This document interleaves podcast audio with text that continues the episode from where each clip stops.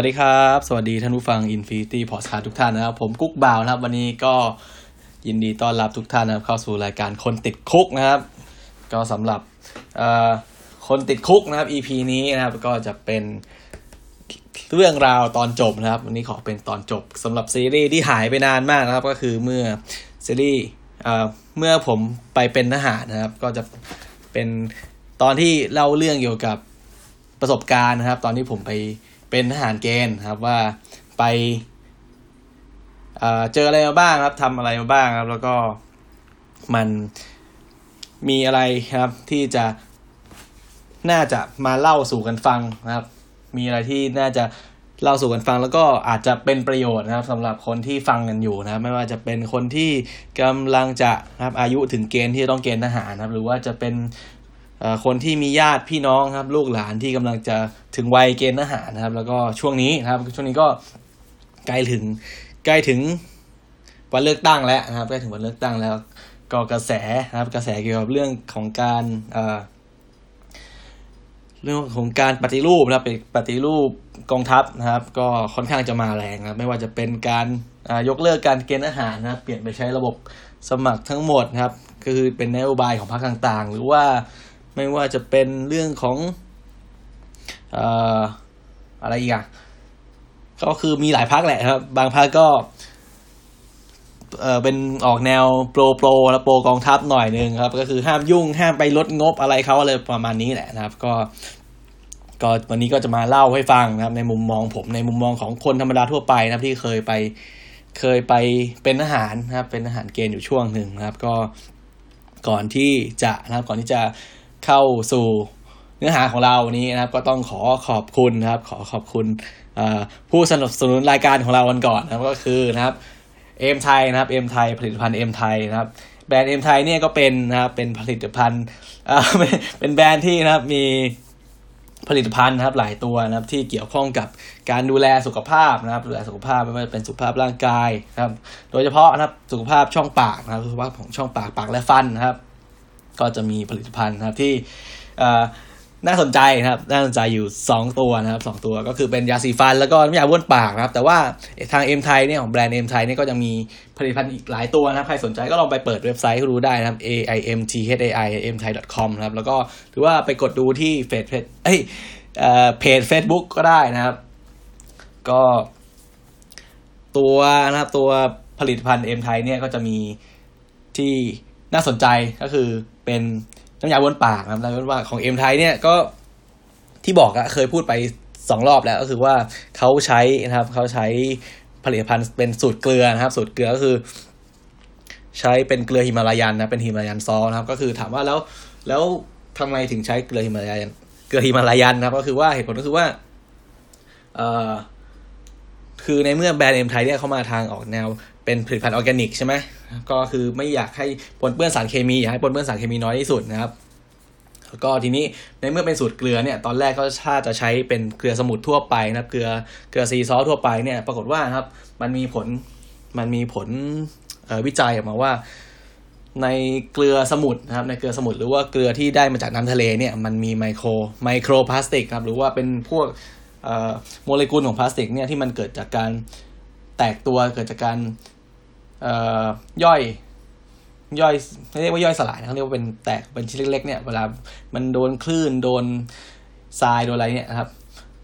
เกลือสมุทรเนี่ยหรือว่าเกลือทะเลเนี่ยมันก็มีไมโครพลาสติกเนี่ยผสมอยู่เยอะนะครับ มันก็เลยกลัวเขากลัวว่ามันจะเป็นมีผลกระทบต่อร่างกายนะถ้าบริโภคเข้าไปนะทางแบรนด์เอ็มไทยก็เลย ต้องการหาผลิตภัณฑ์ครับ ไม่หาผลิตภัณฑ์หาวัตถุดิบตัวอื่นนะครับที่ ที่จะมาใช้ทดแทนเกลือทะเลนะก็ ได้เป็นเกลือหิมาลายันซอสแล้วก็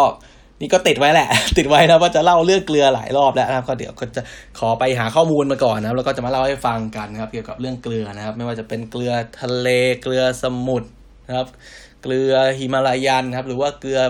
ลาวาเกลือภูเขาไฟอะไรก็ว่ากันไปนะครับ ก็ถ้า ข้อมูลได้พร้อมเมื่อไหร่นะครับก็จะเล่าให้ฟังนะแล้วก็อาจจะพ่วงเรื่องของไมโครพลาสติกให้ฟังด้วยนะครับ ก็นอกจากน้ำยาบ้วนปากแล้วนะก็มีเป็นยาสีฟันนะครับยาสีฟันสมุนไพรนะครับยาสีฟันสมุนไพรเอ่อเป็น Active Organic นะครับ ก็จะมีสองสูตรนะครับสองสูตรที่นะที่เป็นเด่นๆอยู่นะครับ ก็คือสูตร Bright and Charming นะครับฟันสะอาดสดชื่นนะครับ แล้วก็ เขาเรียกนะขาวกระจ่างนะครับ bright and charming แล้วก็สะอาดสดชื่นครับ แล้วก็อีกสูตรหนึ่งเป็นสูตรคลาสสิกนะครับ หอมอ่อนๆนะครับไม่ไม่เผ็ดรุนแรงนะครับ เหมาะสำหรับการแปลงก่อนนอนนะครับเหมาะกับผมมากเพราะผมเนี่ย เวลาผมแปลงฟันก่อนนอนเนี่ยมันจะทำให้ผมตาสว่างมากเลยใช่ไหมเพราะฉะนั้นเวลาส่วนมากผมกลับบ้านมา ผมก็จะผมจะแปลงก่อนนะครับ ไม่ใช่ว่าไม่ชอบคือแบบไม่ชอบแปลงก่อนนอนไงเพราะว่า เวลาแปลงก่อนนอนเนี่ยมันจะตาตาสว่างนอนไม่หลับอะเพราะฉะนั้นเวลาส่วนมากผมกลับบ้านมา ผมก็แปลงฟันก่อนเลย ถ้าคือถ้าไม่ถ้าจะไม่กินอะไร คือถ้าจะไม่กินอะไรแล้ว ก็จะแปลงก่อนเลยนะครับ แล้วก็ค่อย ค่อยไปนอนตอนไหนก็ค่อยว่านอีกทีนะครับ ก็ต้องขอรับขอบคุณผลิตภัณฑ์ครับเอ็มไทยแบรนด์เอ็มไทยไว้ณที่นี้ด้วยนะครับ โอเคครับมาเข้าเรื่องของเรากันก่อนครับมาเข้าเรื่องของเรากันต่อนะครับ ก็ เรื่องของคนติดคุกนะครับ ตอนเอ่อ เมื่อผมไปเป็นทหารเกณฑ์นะครับ ตอนนี้ก็เป็นตอนที่สี่แล้วนะครับ เราเคยมีกันไป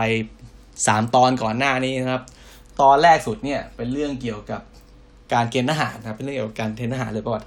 เกี่ยวกับเป็นเรื่องของประสบการณ์ครับ ประสบการณ์ตรงก็คือ ช่วงนั้นผมก็จบมหาลัยใช่ไหมจบมหาลัยแล้วก็ ต้องไปทำยื่นเรื่องครับ ยื่นเรื่องยกเลิกการผ่อนผัน แล้วก็ไปไป เกณฑ์ทหารสมัครทหารนะครับ แล้วก็ใครสนใจก็กลับไปย้อนฟังกันดูได้นะครับ ส่วนตอนที่สองครับ ตอนที่สองเนี่ยจะเป็นก็จะเป็นช่วงที่เล่าให้ฟังถึงประสบการณ์ในการเข้าไปค่ายทหารแล้วครับ การเข้าอยู่ในค่ายทหารแล้วก็คือเป็นวันแรกของการของการเป็นทหารคือจากจากพลเรือนนะครับ จากพลเรือนก็เช้าวันนั้นก็เป็นเช้าวันที่หนึ่งพฤษภาคม ปีสองพันห้าร้อยห้าสิบสองนะครับ ผมก็นั่งรถสองแถวจากบ้านไปไปค่ายทหารแล้วก็ ปลงร่างเป็นทหารทหารใหม่นะเป็นทหารเกณฑ์ครับ ก็เล่าประสบการณ์วันแรกให้ฟังว่าเจออะไรมาบ้าง แล้วก็ตอนที่สามนะครับ ตอนที่สามนี้ก็จะเป็นประสบการณ์ในในรั้วของค่ายทหารแล้วนะครับ ก็คือเป็นช่วงช่วงของสัปดาห์แรกนะครับ สัปดาห์แรกก็ว่าเราพบเจออะไรมาบ้างนะครับ มีเรื่องเล่าอะไรนะครับที่พอจะเล่าสู่กันฟังได้นะครับ ใครสนใจก็ กลับไปย้อนฟังกันดูนะครับ ส่วนตอนที่สี่ครับ ตอนสุดท้ายนะครับ คือตอนแรกผมคิดว่าจะให้มันยาวกว่านี้นะแต่ว่าดูแล้วมันก็ผมกลับไปอ่านไดอารี่ดูที่ผมจดตอนเป็นทหาร มันก็เป็นเรื่องที่มันไม่ได้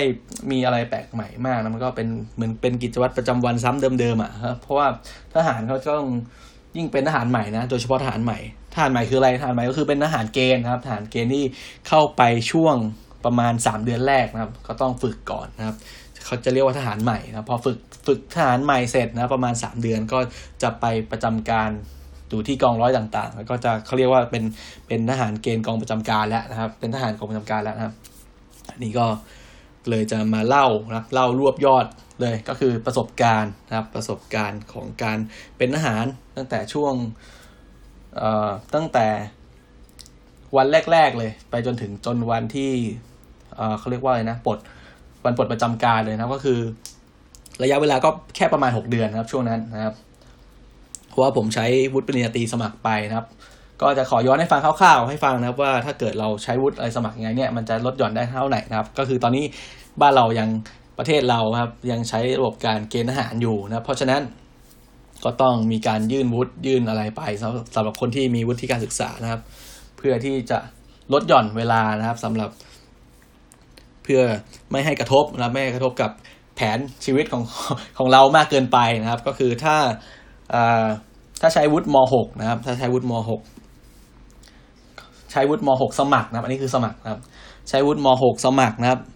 จาก 2 ปีนะครับ ก็จะเหลือแค่ปีเดียวนะครับ ถ้าใช้วุฒิปริญญาตรีหรือว่าปวสนะครับ สมัครไปนะครับปริญญาตรีหรือปวสขึ้นไปนะครับ สมัครเข้าไปจาก 2 ปีนะครับ ก็จะเหลือแค่ 6 เดือนนะครับ เอ่อแล้วถามว่าถ้าเกิดเป็นการจับฉลากนะจับใบดำใบแดง สมมติว่าเราจับใบดำใบแดงแล้วแล้วโดนโดนใบแดงขึ้นมาต้องไปเป็นทหารขึ้นมา แล้วก็ถ้าเกิดเราจับใบดำใบแดง แล้วเจอโดนใบแดงขึ้นมานะครับเขาก็ยังสามารถให้เรายื่นวุฒิได้นะครับ ให้ให้ยื่นวุฒิได้เพื่อจะลดเวลานะครับ ลดเวลาการประจำการลงนะครับ ถ้าจับใบแดงนะครับ แล้วเรายื่นวุฒิปริญญาตรี หรือว่าปวสนะครับ ก็จะลดเวลาประจำการจากสองปีครับเหลือหนึ่งปีนะครับ อันนี้คือในกรณีที่จับโดนใบแดงนะครับ ส่วนถ้าจับโดนใบแดงแล้วก็มีวุฒิปวช หรือว่าวุฒิป .6 นะครับ เอ้ยวุฒิม .6 นะครับ อันนี้ก็ลดหย่อนไม่ได้นะครับ ก็เต็มที่เต็มที่โดนเต็มเต็มไปสองปีเหมือนเดิมนะครับ เพราะฉะนั้นก็จะสรุปให้ฟังนะครับ ถ้าจับนะครับ ถ้าจับโดนใบแดงนะครับ ถ้าคุณเลือกที่จะ ยกเลิกการผ่อนผัน แล้วก็จับฉลากนะครับ จับใบดำใบแดง แล้วจับโดนใบแดงดวงแตกดวงดีมากเลยครับ โดนใบแดงเข้าไปวุฒิปอตี กับวุฒิปวสขึ้นไปนะครับ ก็จะสามารถลดหย่อนให้คุณจาก 2 ปีเหลือ 1 ปีนะครับ ส่วนวุฒิม .6 หรือว่าปวชครับไม่ช่วยอะไรนะครับ ก็โดนเต็มๆไป2 ปีนะครับ แต่ว่าถ้าเลือกที่จะสมัครนะครับ ถ้าเลือกที่จะสมัครวุฒิปวสนะครับ แล้วก็วุฒิปอปอตีขึ้นไปนะครับ ก็จะ ลดได้จาก 2 ปีเหลือเพียงแค่ 6 เดือนนะครับ ส่วนวุฒิปม .6 นะครับ หรือว่า ปวชนะครับ ก็จะลดได้จาก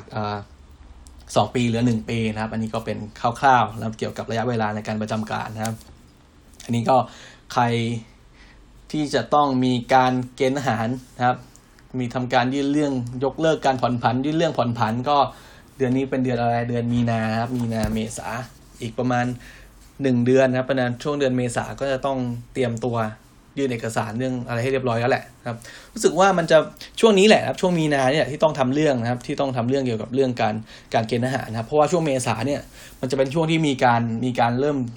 ทำการเกณฑ์ทหารแล้วมีการจับใบดำใบแดงกันแล้วนะครับ ส่วนเดือนพฤษภาก็จะเป็นช่วงที่ต้องเข้าประจำการนะครับ เพราะฉะนั้นใครสนใจนะครับที่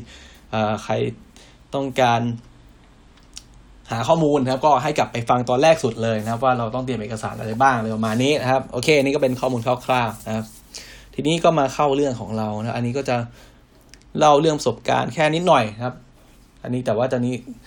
จะมาเน้นเกี่ยวกับเรื่องเกี่ยวกับเออเขาเรียกว่าเป็นคำถามมากกว่านะครับคำถามที่คนทั่วไปคนนอกมองเข้ามาครับ ในค่ายทหารในในในการเกณฑ์ทหารนะครับคนกับทหารเกณฑ์เนี่ยนะครับว่าทำอะไรกันบ้าง เขาทำอะไรบ้างเขาเอาใช้ภาษีของเรานะครับ ของ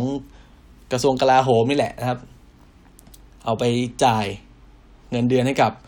พลทหารที่เป็นทหารเกณฑ์เนี่ย แล้วก็เขาทำอะไรกันบ้างนะครับ ถามว่าทหารเกณฑ์ทำอะไรบ้างนะครับ เอาง่าย ๆก่อนคำถามแรกทหารเกณฑ์ทำอะไรบ้างครับเอ่อถ้าเป็นผมนะครับหกเดือนหกเดือนสามเดือนแรกฝึกครับ สามเดือนแรกฝึกถามว่าฝึกอะไรบ้าง ฝึกก็ฝึกทั่วไปนะครับ ฝึก ฝึกระเบียบวินัยครับ ฝึกระเบียบแถวฝึกเอ่อเดินสวนสนามฝึกอะไรอะ การใช้ปืนการล้างปืนอะไรพวกนี้แหละนะครับ การถอดประกอบปืน แล้วก็ฝึกวินัยฝึกระเบียบแถวฝึกลาดตระเวน ฝึกพางตัว ฝึกแผนที่นะครับคร่าวๆเหมือนกับทหารทั่วไปที่เขาทำกันนั่นแหละนะครับ ส่วนนอกจากการฝึกแล้วนะครับทำอะไรบ้างนะครับ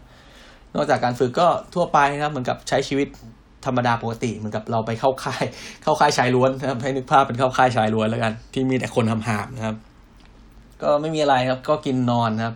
กินนอนใช้ชีวิตอยู่ในค่ายทหารนะครับ อยู่บนโรงนอนของทหารนะครับ ก็คร่าวๆก็ตื่นเช้ามาครับ ตื่นเช้ามาประมาณตีห้านะครับ ก็ล้างหน้าแปรงฟันครับ ไปวิ่งครับ ไปวิ่ง วิ่งเสร็จนะครับก็กลับมารู้สึกว่าจะไปกินข้าวนะครับ ไปกินข้าวก่อน หรือว่าไปอาบน้ำก่อนนะผมจำไม่ได้ละเออครับวิ่งกลับมาเสร็จครับ ก็อาบน้ำก่อนนะครับ อาบน้ำเคารพธงชาตินะครับ แล้วก็ไปกินข้าวนะครับ กินข้าวเสร็จก็ไปฝึกนะฝึก ฝึกครึ่งวันนะครับ ฝึกครึ่งวันแล้วก็ พักเที่ยงครับ พักเที่ยงทานข้าวครับ ส่วนตอนบ่ายช่วงบ่ายนะครับ ช่วงบ่ายก็เหมือนกันฝึกนะครับฝึกฝึกฝึกฝึกฝึกฝึกทั้งวันนะครับ แล้วก็ช่วงเย็นก็เอ่อออกกำลังกายนะครับ ส่วนมากก็จะวิ่งครับเป็นวิ่งเป็นให้วิ่งเป็นหลักนะครับ แล้วก็ช่วงเย็นก็เป็นให้ความรู้นิดหน่อยนะครับ มีจะมีผู้บรรยายก็เป็นพวกนายทหารนะครับนายทหารยศนายพันนายพลแล้วแต่แล้วแต่ช่วงแล้วแต่ค่ายว่าค่ายไหนมีมีผู้มีความรู้แบบไหนที่มาพูดอะไรให้เราฟังนะครับ แล้วก็หลังจากนั้นก็ มีเป็นเวลาส่วนตัวนิดหน่อยครับประมาณชั่วโมงสองชั่วโมงก่อนนอนนะครับ ก็อาจจะให้นั่งพูดคุยกันหรือว่าไปซื้อขนมทานครับนั่งคุยกัน แต่ว่ารู้สึกว่าเขาจะไม่เปิดทีวีให้ดูนะ ไม่ผมไม่แน่ใจว่าเป็นอย่างนี้ทุกค่ายหรือเปล่านะแต่ว่าค่ายของผมที่เขาอยู่แล้วนะเขาเขาจะไม่เปิดทีวีให้ดูนะเพราะว่าอาจจะกลัวเรื่องของการรับรู้ข่าวสารมากเกินไปทำให้คิดถึงบ้านคิดถึงโลกภายนอกอะไรประมาณเนี้ยครับเขาก็จะให้อยู่แต่นี่แหละอยู่แต่ อยู่แต่ในสังคมของทหารเกณฑ์ด้วยกันให้คุยกันให้ทำความรู้จักอะไรประมาณนี้นะครับ แล้วก็ช่วงนั้นโทรศัพท์นะครับ โทรศัพท์มือถือก็ยึดนะครับ ยึดคือไม่ยึดหรอกเขาเรียกว่า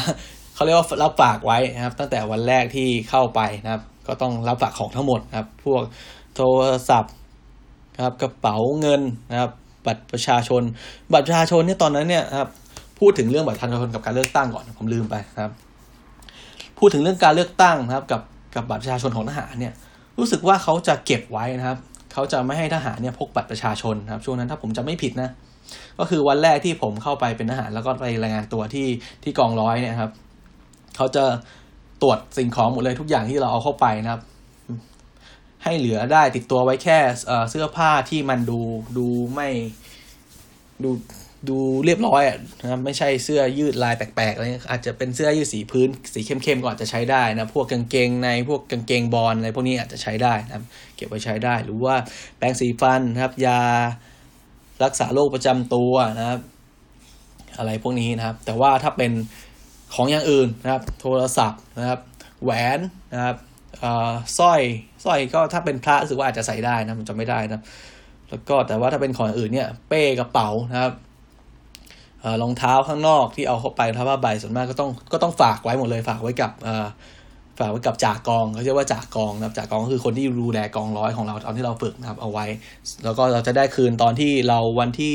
เราฝึกเสร็จครับวันที่เราฝึกฝึกเสร็จนะครับรู้สึกว่าจะได้คืนวันที่เราฝึกเสร็จนะ ก็จะเป็นเเพราะฉะนั้นนะครับทหารเกณฑ์ก็ไม่น่าจะมีบัตรประจำตัวประชาชนนั้นถ้าผมจำไม่ผิดนะ แต่ว่าตอนนี้ผมไม่แน่ใจว่าเขาเขาเป็นยังไงนะครับ แล้วก็เรื่องของทะเบียนบ้านนะครับเรื่องของทะเบียนบ้านว่าทหารเกณฑ์เขาไปใช้สิทธิ์กันที่ไหนนะครับ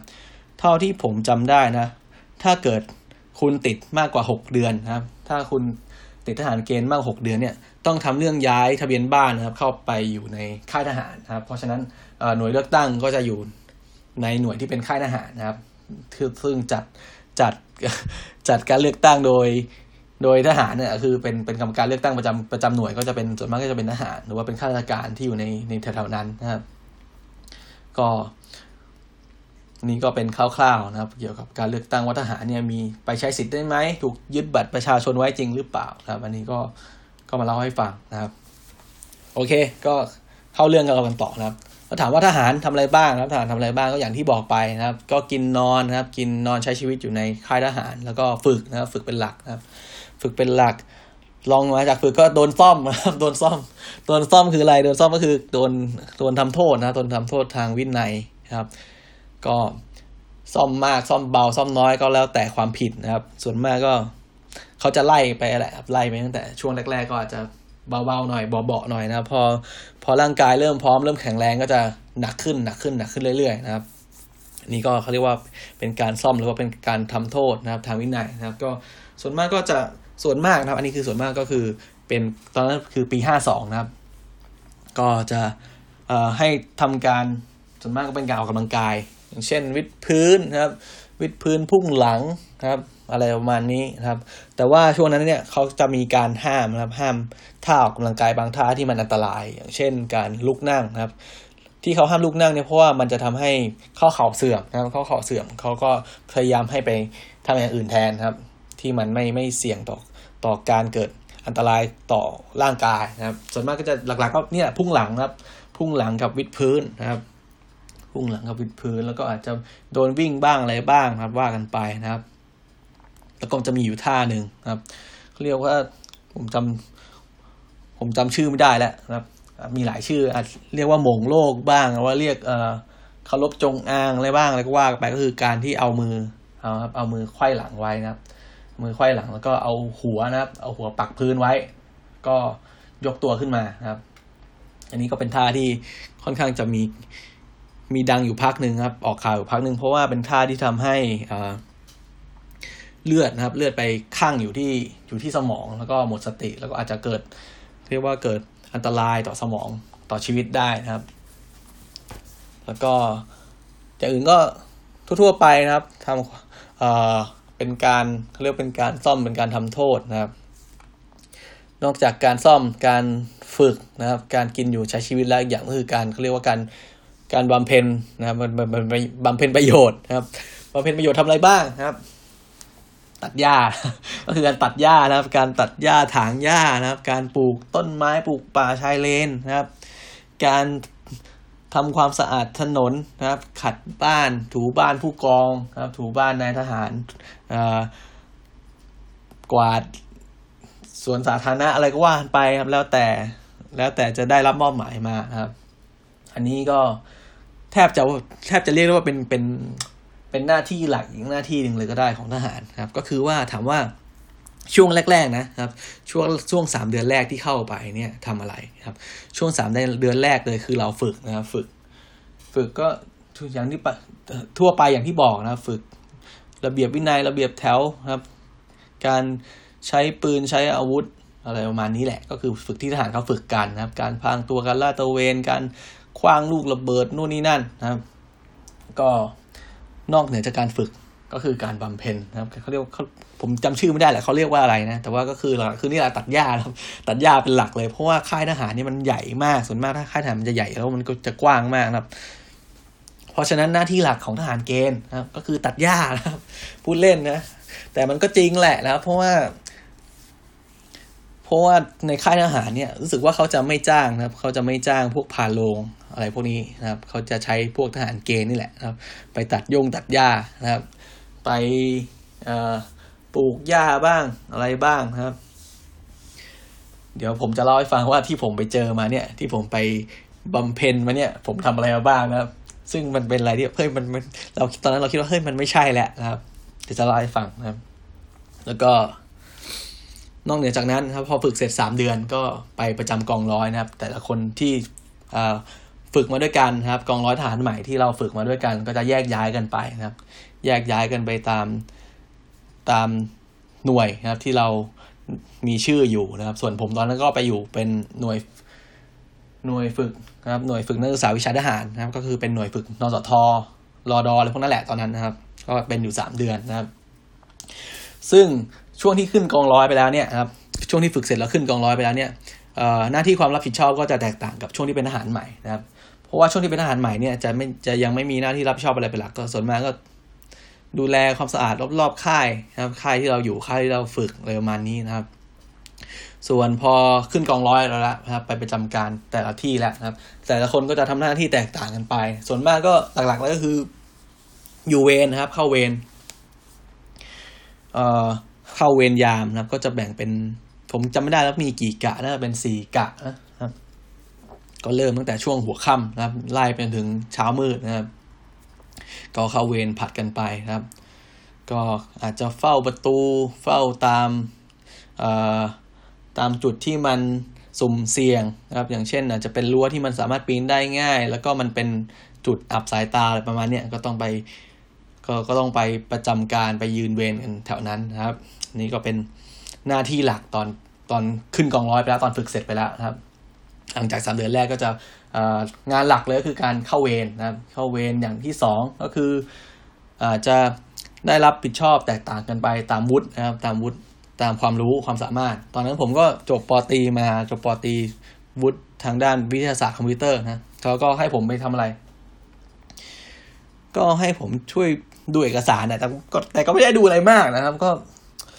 ก็แค่คอยอาจจะซ่อมคอมบ้างเวลามันมีปัญหาเวลาแบบเออเครื่องมันมีปัญหาเวลา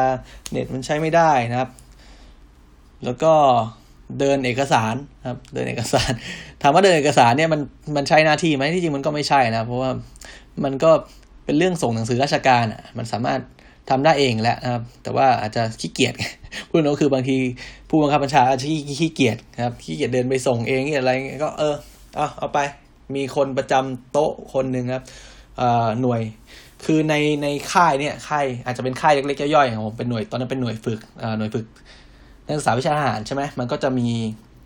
แบ่งแยกย่อยไปอีกนะครับ ในในในในหน่วยฝึกเนี่ย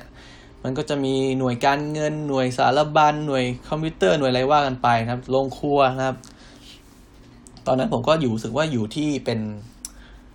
ไปช่วยงานทหารสารบัญทำทำทำพวกเอกสารอะไรพวกนี้แหละนะครับ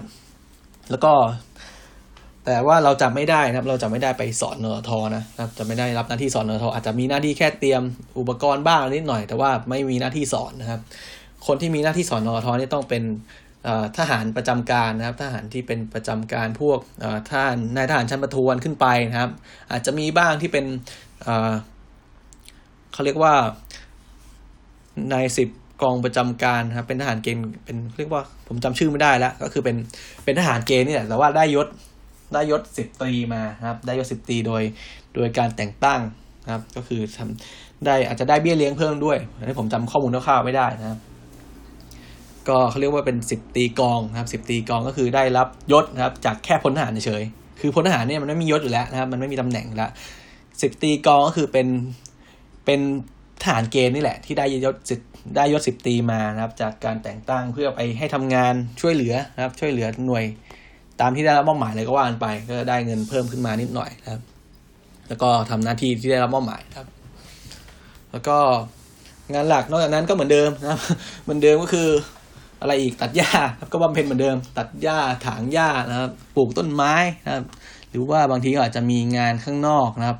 ไปสร้างฝายที่เขามีปัญหากันแหละครับ ไปสร้างฝายกันตามข้างนอกตามโรงเรียนตาม ถิ่นทุรกันดารไปช่วยน้ำท่วมเออใช่ตอนนั้นผมก็ช่วงที่ผมประจำการก็มีน้ำท่วมนะก็ไปช่วยน้ำท่วมนะครับ ก็เอาถุงยังชีพอะไรพวกนี้ไปแจกนะครับ ไปช่วยซ่อมเรือซ่อมบ้านอะไรประมาณนี้นะครับ แล้วก็ นอกจากนั้นก็ไม่มีอะไรนะครับนอกจากนั้นก็ไม่มีอะไร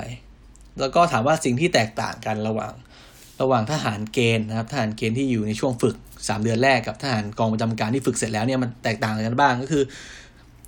แทบจะไม่มีอะไรแตกต่างกันเลย วิถีชีวิตความเป็นอยู่ก็จะใกล้เคียงกันอยู่ในค่ายทหารเหมือนเดิมแล้วก็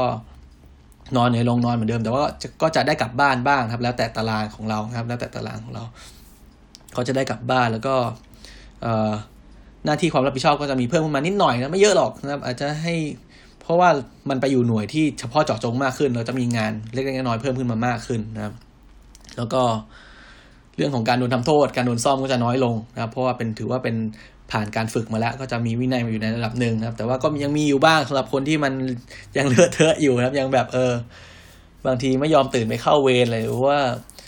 หรือว่าแอบหนีไปเที่ยวตอนกลางคืนในวันนี้ก็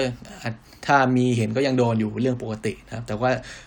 จะไม่โดนเหมือนทหารใหม่แล้วจะไม่โดนทำโทษแบบเออไม่มีเหตุผลเหมือนทหารใหม่แล้วส่วนมากก็จะโดนส่วนมากโดน อาจจะให้โดนให้เข้าเวรซ้ำให้อยู่เวรยาวเลยประมาณนี้นะครับ หลักๆนะครับ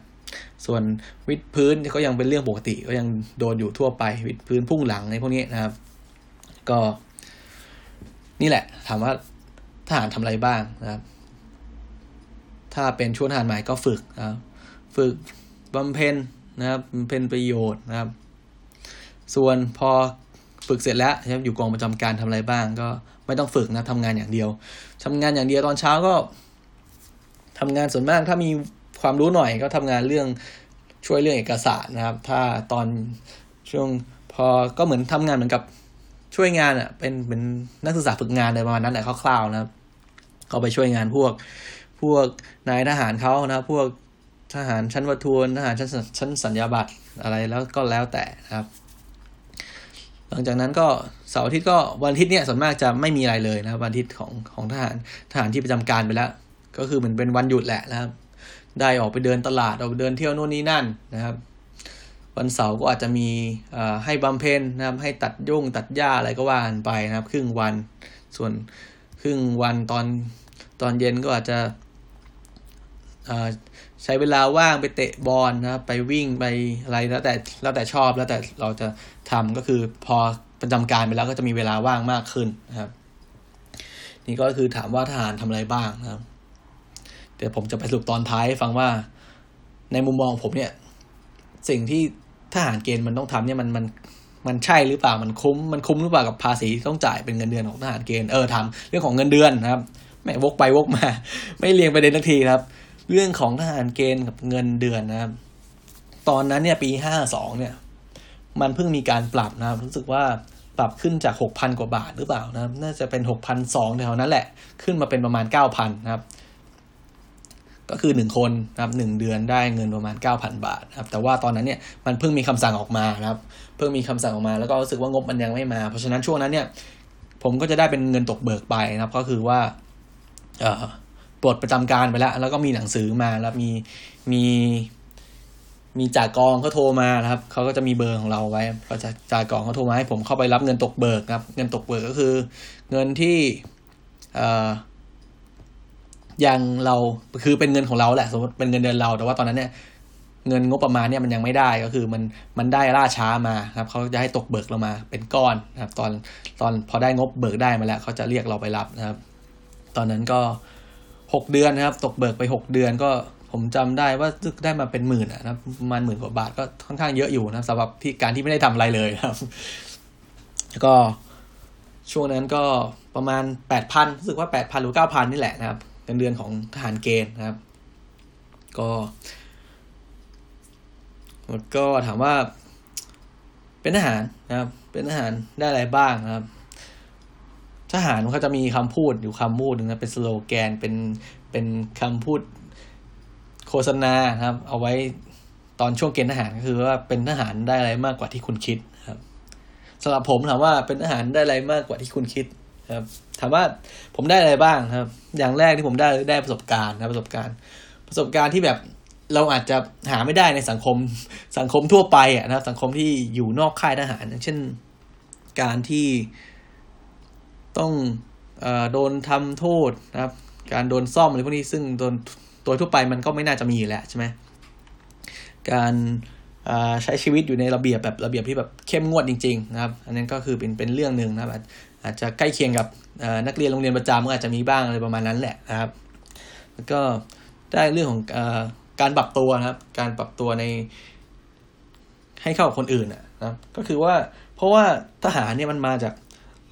ร้อยพ่อพันแม่ครับเราไม่รู้จักนะบางทีเราเห็นหน้ากัน เราไม่รู้ว่านิสัยจริงๆเขาเป็นยังไงพอเราได้ทำความรู้จักเราได้พูดคุยได้คุกคีกันในช่วงฝึกในช่วงสามเดือนเนี่ยเราก็จะรู้นิสัยของแต่ละคนนะเพราะว่า ช่วงฝึกเนี่ยช่วงฝึกทหารมันเป็นอะไรที่แบบโอ้โหแม่งโคตรเหนื่อยเหนื่อยมากเหนื่อยแบบ เหนื่อยจริง ๆอะนะครับ ก็คือ ตอนนั้นมีมีจ่าอยู่คนหนึ่งเขาพูดว่าเออ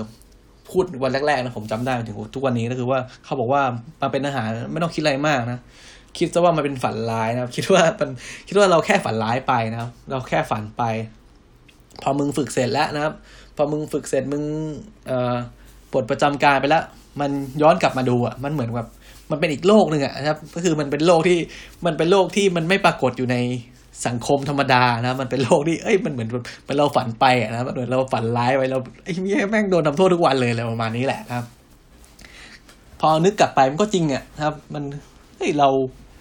อยู่ในค่ายทหารมาตอนเป็นทหารเองแม่งโดน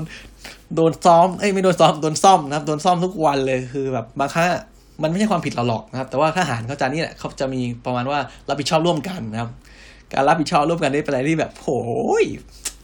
คือบางครั้งเราอะไม่ได้ทำผิดหรอกนะครับหนึ่งกองร้อยมันมีคนเป็นร้อยๆนะแล้วก็แบบบางครั้งอะคนทำผิดมันมีอยู่แค่คนเดียวนะครับ คนทำผิดมีแค่คนเดียวแต่ว่าทุกคนต้องมารับผิดชอบร่วมกันต้องรับผิดชอบจากนิสัยของมึงเนี่ยคนเดียวนี่แหละนะครับ ทุกคนต้องมาโดนทำโทษนะครับ มันก็เลยเป็นเรื่องของการเขาเรียกว่าเป็นเรื่องของการ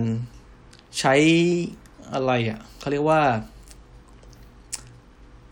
มึงจะแบบเขาเรียกว่าไม่สนโลกไม่ได้นะครับเขาเรียกว่าใช้ชีวิตแบบไม่สนโลกไม่ได้ไม่สนโลกก็คือแบบ ไม่สนใจใครอะ คือเราจะใช้ชีวิตอยู่คนเดียว ไม่สนใจใคร ไม่มีเพื่อนนะ ไม่อยากคุยกับใคร ไม่อยากทำตามที่จ่าสั่ง ไม่อยากทำตามที่ครูครูฝึกสั่งนะครับไม่ได้นะเพราะว่าทุกคนนะครับ พอทุกคนโดนทำโทษแทนเนี่ย ทุกคนโดน โดนทำโทษเพราะว่าเรานะครับเราผิดคนเดียวแล้วแล้วเขาโดนทำโทษเนี่ย เราจะกลายเป็นเหมือนกับว่าเขาเป็นการเรื่องของการแบบอะไรนะ ผมเรียกไม่ถูกเหมือนกันเป็นการของการบังคับไกลๆอะนะครับ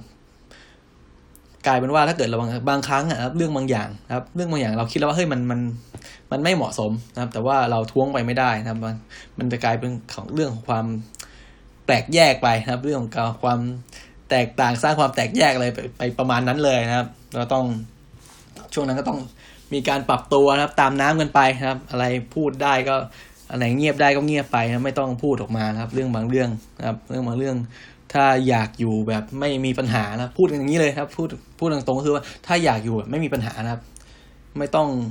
คือไม่ต้องพูดทุกอย่างที่เราคิดนะครับ ไม่ต้องพูดอย่างที่เราคิด เรื่องบางเรื่องเราอาจจะไม่ถูกใจนะครับ แต่ว่าเรา เราอยู่ในสถานการณ์นั้นแบบนั้นนะครับ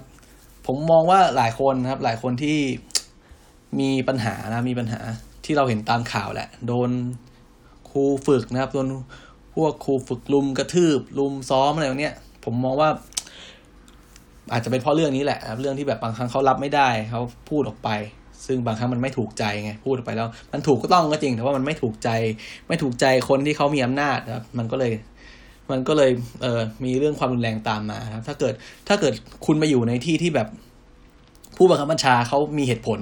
คุณก็จะโชคดีไปนะครับ แต่ว่าส่วนใหญ่แล้วนะครับ ส่วนใหญ่แล้ว มันก็จะ มันก็จะไม่ค่อย ไม่ค่อยมีหรอกทำไมไม่พูดว่าไม่ใช่ไม่ค่อยมีก็คือว่า เพราะว่าคนที่ดูแลเราจริงๆเนี่ยครับคนที่ดูแลเรื่องการฝึกดูแลเรื่องวินัยของทหารใหม่ของทหารเกณฑ์จริงเนี่ยจะเป็นครูฝึกนะครับ ครูฝึกมาจากไหนนะครับ ครูฝึกก็จะมาจาก ส่วนมากจะเป็นนายทหารชั้นประทวนนะครับนายทหารชั้นประทวน ส่วนหนึ่งครับ แล้วก็จะมีนายทหารสัญญาบัตรไม่เยอะหรอกประมาณห้าหกคนนะครับ อันนี้คอแค่ดูคอยดูแลคร่าวๆ ในภาพรวมนะครับ ที่ดูแลเราจริงเลยก็จะเป็นนายนายทหารชั้นประทวนทั่วไปพวกพวกนายสิบพวกเอ่อพวกหมู่พวกจ่าพวกนี้นะครับ แล้วก็อีกอีกกลุ่มหนึ่งก็คือเขาเรียกว่าครูฝึกทหารใหม่นะครับ ครูฝึกทหารใหม่เนี่ยก็คือเป็นทหารเกณฑ์ผัดที่แล้วนะครับ ผัดก่อนหน้าเราครับ ผัดที่ผ่านมาปีสองปีอะไรก็ว่ากันไป ซึ่งพวกนี้ก็คือเป็น เหมือนกับว่าเป็นเป็นทหารเกณฑ์นี่แหละทหารเป็นทหารเกณฑ์รุ่นที่แล้ว รุ่นที่ผ่านๆมาแล้วก็เอ่อพวกครูฝึกนะครับ ครูฝึกที่เป็นนายทหารชั้นประทวนเนี่ยเขามองเออ สามารถมาช่วยงานกูได้นะครับ สามารถดูแล มีวินัยในการฝึก ถามว่าการที่พูดว่า ใช้คำว่าช่วยช่วยแบ่งเบาเขาได้เนี่ยบางครั้งเนี่ยไม่ได้ดูจากความสามารถในการในการสอนนะครับบางครั้งเขาดูความสามารถในการเขาเรียกว่าควบคุมอะนะครับ ความสามารถในการควบคุมในการ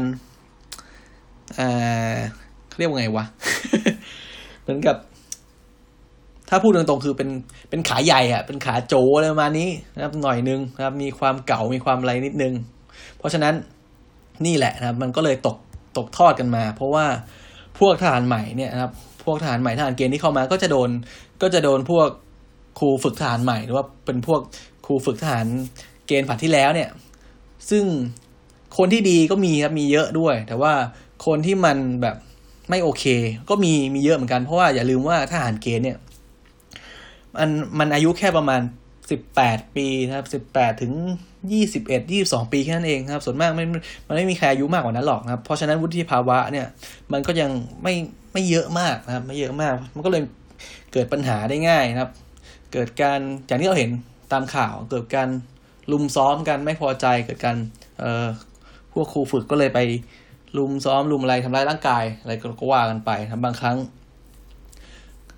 ถามว่าแล้วพวกนายทหารชั้นประทวนเนี่ยนะครับเขารู้ไหมใช่ไหมบางครั้งก็รู้นะครับ บางครั้งก็ไม่รู้ บางครั้งก็รู้ แต่ว่าทำเป็นเอาหูเอานาตาไปไล่นะครับถือว่าบางครั้งก็อาจจะมีส่วนด้วยซ้ำไปนะครับ อันนี้ก็แล้วแต่แล้วแต่สถานการณ์แหละนะครับ ผมก็เจอมาหมด ผมก็เห็นมันเห็นมาทุกแบบแหละทั้งทั้งรู้บ้างไม่รู้บ้าง ทั้งแบบเออคอยหนุนหลังอยู่อะไรนี้ก็มีหมดนะครับ แล้วก็ถามว่าเป็นทหารได้อะไรนอกจาก เออเราต้องปรับตัวต้องวางตัวเข้าเมืองตาหลิวหลิวตาตามอะไรแบบนี้นะครับ ได้ความทรงจำแล้วก็ได้แบบได้ประสบการณ์ใช่ไหมอีกอย่างคือได้เพื่อนนะครับ ได้เพื่อนได้เพื่อนที่สำคัญมากนะเพราะว่าเพื่อนที่เราได้มาตอนตอนฝึกทหารเนี่ยส่วนใหญ่แล้วเนี่ยจะเป็นเพื่อนที่กลุ่มที่แบบ คือลำบากเราลำบากมาด้วยกันนะครับ เราแบบผ่านเรื่องที่แบบ คือมันไม่เราจะไม่เจอเพื่อนแบบนี้ในในสังคมทั่วไปนะครับ เราจะไม่เจอเพื่อนที่ออฟฟิศแบบเฮ้ย มึงมาวิดพื้นกับกูร้อยครั้งอะไรเงี้ยร้อยยกอะไรไม่มีนะครับ เป็นเพื่อนที่แบบเฮ้ยไปตรวจบอกขี้กับกูนี้ไม่มันไม่มีนะมันไม่มีมันมีแค่ในค่ายทหารประมาณนี้แหละ เพราะฉะนั้นเพื่อนที่ได้มาจากค่ายทหารเนี่ยผมก็จะมีเพื่อนที่สนิทสนิทอยู่นะประมาณประมาณสามสี่คนเองนะครับ สนิทจริง ๆ คือในตอนฝึกเนี่ยก็จะมีประมาณประมาณสิบคนอะเป็นสิบคนก็คือ เราจะสนิทกันในกันในหมู่ตัวเองแล้วนะครับในหมู่ในหมู่ตัวเองก็จะมีประมาณสิบเอ็ดสิบสองคนนะครับแล้วก็จะไปสนิทกับคนในในผลัดเดียวกันในกองร้อยเดียวกันที่แบบเออคุยกันแล้วถูกคอนะครับ ก็จะมีอีกแล้วแต่นะครับแล้วแต่มีกี่คน ของผมตอนนี้ที่สนิทจริง ๆ ก็จะมีอยู่ประมาณห้าหกคนนะครับ ตอนปลดปลดประจำการกันไปก็ยังคุยกันอยู่นะครับ ก็ยังล่าสุดก็ยังผมกลับบ้านไปก็ยังเจออยู่ คือเจอโดยบังเอิญนะคือแบบไม่ได้นัดเจอแต่ว่าเจอโดยบังเอิญคือแบบ ผมกินก๋วยเตี๋ยวเนี่ยกินข้าวก๋วยเตี๋ยวแล้วก็เจอที่ร้านแล้วก็เอ้ยแวะคุยอะเออก็ยังสนิทกันอยู่ปกตินะครับ เพราะว่าเพื่อนที่ได้มาตอนตอนที่เราฝึกเนี่ยจะเป็นคนที่แบบเราจะรู้เลยว่าเฮ้ยบางคนเขาเรียกว่านิสัยส่วนตัวนิสัยทางด้านมืดนิสัยแบบที่เราเก็บไว้อะครับ มันแสดงมันจะแสดงออก ให้เราเห็นตอนที่แบบเขาเขาเหนื่อยมากๆนะครับ เหนื่อยมากๆแล้วก็แบบบางครั้งเหนื่อยแบบ มันไม่ใช่ความผิดที่เขาต้องมาเหนื่อยกับเราครับบางครั้งแบบ เออ อะไรวะทำไมทำไมกูต้องมาโดนเรื่องแบบนี้ทั้งที่ทั้งที่กูไม่ควรจะโดนเนี่ยบางคนก็แบบ พออารมณ์คนเรามีอารมณ์โกรธอะเราจะเห็นได้ชัดเลยว่าเออแต่ละคนเนี่ย ตอบสนองกับอารมณ์โกรธแตกต่างกันไปนะบางคนพอโกรธปุ๊บอะไรก็ออกม่อยู่แล้วนะครับ ขนาดกับครูฝึกก็จะเอาให้ได้จะโหมีเรื่องให้ได้นะครับ ส่วนบางคนก็ เออบางคนเหนื่อยสุดๆแล้ว ไม่เอาแล้วไม่ช่วยเพื่อนกูอู้ ทีนี้พออู้คำว่าอู้ก็คือแบบสมมติว่าเขาให้อ่ายึดพื้นหรือว่าพึ่งพุ่งหลังใช่ไหมเอาว่าร้อยหนึ่งใช่ไหมครูครูฝึกเขาสั่งมา เอาร้อยหนึ่งสวยขอร้อยหนึ่งสวยๆนะครับ สวยๆก็คือแบบทำเต็มที่ทุกคนนะครับ แล้วก็จะปล่อยไปนะครับ ปรากฏว่าก็จะมีคนอู้แล้วคนอู้คือคนที่แบบไม่ยอมทำอะ คิดว่าตัวเองแบบอยู่แบบอยู่ใกล้ๆนะครับครูฝึกมองไม่เห็น เราอยู่หลังคนอื่นครูฝึกมองไม่เห็นอะไรเงี้ย อู้ก็คือไม่ทำทำแบบ ไม่เต็มที่คือไม่อยากเหนื่อย ปรากฏว่าเห็น แล้วก็เห็นเห็นตลอดแหละไม่เคยมีใครอู้แล้วรอดเลย ผมไม่เคยไม่เคยเห็นใครอู้แล้วก็รอดครับ พอมีคนอู้ปุ๊บมันก็จะยิ่งหนักเข้าไปอีกครับ บางครั้งอาจจะคือเขาบางครั้งเขาขอร้อยทีสวยๆ ไม่ถึงหรอกบางครั้งถ้าเกิดถ้าตั้งใจทำจริง อาจจะสามสิบสี่สิบครับเขาก็โอเคเห็นว่าทุกคนตั้งใจทำเขาก็ปล่อยไปครับแต่ว่าถ้าเกิดเมื่อไหร่มีคนอู้เยอะเห็นมีคนอู้ก็โดนเพิ่มนะครับ ถ้ายังไม่ดีขึ้นก็ยาวนะครับยาว นี่ก็ เพราะฉะนั้นเราก็จะได้เพื่อนที่เราเราสามารถเห็นได้ว่า เอ้ย ในสถานการณ์แบบนี้เนี่ยในสถานการณ์ที่แบบมันสถานที่เราเหนื่อยนะครับ ทุกคนเหนื่อยเหนื่อยมากเหนื่อยแบบ ไม่ไหวแล้วนะครับในสถานที่สถานการณ์ที่แบบเราหิวหิวมากไม่ได้กินอะไรนะครับในสถานการณ์ที่เราแบบ โกรธมากโมโหมากครับ เราจะตอบสนองกับคนรอบข้างของเราไง ตอบสนองกับเพื่อนเราอย่างไงครับ เราก็จะเออได้รู้นิสัยของแต่ละคนอะไรประมาณนี้ครับเพราะฉะนั้นเพื่อนที่ได้เราเราได้มาตอนเป็นทหารเนี่ยก็จะเป็นเพื่อนกลุ่มที่เออค่อนข้างจะรู้จักตัวตนของเรานะครับ รู้จักตัวตนของเราสนิทกันได้แบบสนิทใจนะครับ เป็นเพื่อนที่บางครั้งนะครับ เพื่อนที่เรารู้จักมาตั้งแต่ตั้งแต่เกิดตั้งแต่เรียนอนุบาลยันปริญญาตรีเนี่ย ยังไม่เคยแก้ผ้าอาบน้ำด้วยกันเลยนะครับ แต่ว่าเพื่อนที่อยู่ในค่ายทหารเนี่ย เห็นกันมาหมดแล้วนะครับ คนนี้ประมาณนี้ครับ คนนี้ประมาณนี้คนนี้หน้าตาแบบเอ้ยหน้าตาแปลกนะเราอะนะครับ อะไรประมาณนี้นะครับ ก็คือแก้ผ้าอาบน้ำกันมาด้วยกันแล้ว คือไม่มีอะไรต้องเขินแล้วนะครับ แก้ผ้าเดินในโรงนอนได้เลยครับ ช่วงแรกอาจจะแบบเอออาบน้ำแก้ผ้าอาบน้ำอาจจะเขินๆบ้างนะครับ แต่ว่าช่วงหลังก็ไม่สนแล้วนะครับ ขอให้ได้อาบไปก่อน ขอให้ได้ เอ่อแปรงฟันได้อาบน้ำได้ ทำความสะอาดร่างกายก่อนนะครับเดี๋ยวค่อยว่ากัน คือไม่ได้สนใจคนอื่นหรอกตอนนั้นนะครับ นี่ก็จะเป็นคำถามว่าเป็นทหารแล้วได้อะไรนะครับก็ ก่อนที่จะไปเข้าเรื่องของการมีเกณฑ์ทหารเนี่ยนะครับ ผมถามว่าแล้วสำหรับคนที่นะครับ คนที่จะต้องเกณฑ์ทหารในไม่ช้าเนี่ยนะครับ ในเดือนหน้าเดือนเมษาเนี่ยจะน่าจะเข้าเข้าสู่ช่วงของการเกณฑ์ทหารแล้วครับ ถามว่าสมัครนะครับ สมัครดีไหมนะครับ จับใบดำใบแดงดีไหม จะผ่อนผันต่อดีไหม หรือว่าจะยัดเงินนะครับ นี่พูดตรงๆเลย เพราะว่ามันมีนะมันมีอยู่แล้วแหละนะครับ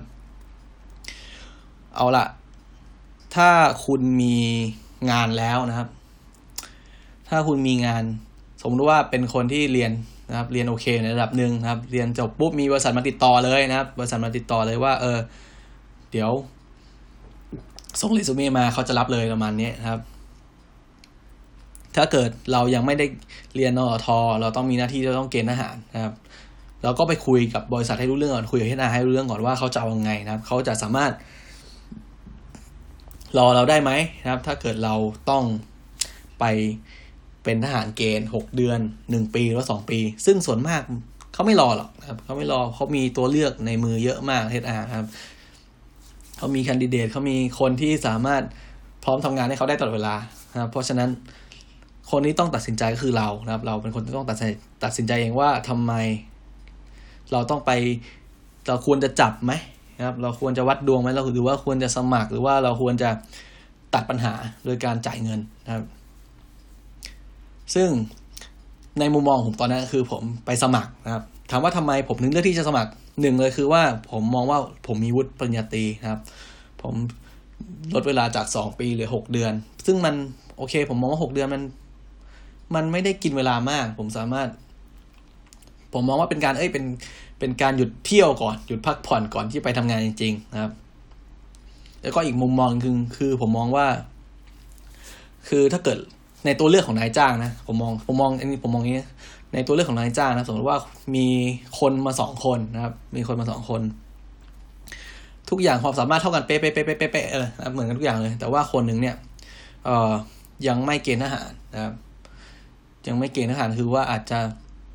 อีกปีหน้าต้องเกณฑ์นะครับอีกคนนึงเกณฑ์ทหารเรียบร้อยแล้ว ผ่านการเกณฑ์ทหารแล้วถามว่าเป็นนายจ้างเลือกใครผมว่าเขาต้องเลือกคนที่ผ่านการเกณฑ์ทหารมาแล้ว ไม่ว่าจะเป็นจับใบดำใบแดงมาหรือว่า ผ่อนหรือว่าสมัครมาแล้วปลดแล้วนะครับ หรือว่าจับได้ใบดำมาเขาต้องเลือกเลือกคนที่พ้นภาระนะครับพ้นภาระทางการทหารก่อนอยู่แล้วนะครับ ซึ่งทีนี้ก็ต้องมองตอบไปว่าแล้ว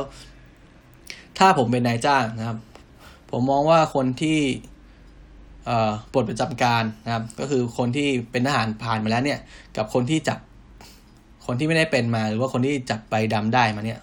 ถ้าเป็นผมจะเลือกใครนะครับ โอเค อาจจะอันอันนี้คืออาจจะไม่มีผลนะอาจจะไม่มีผลในในในหลายองค์กร แต่ผมก็มองว่า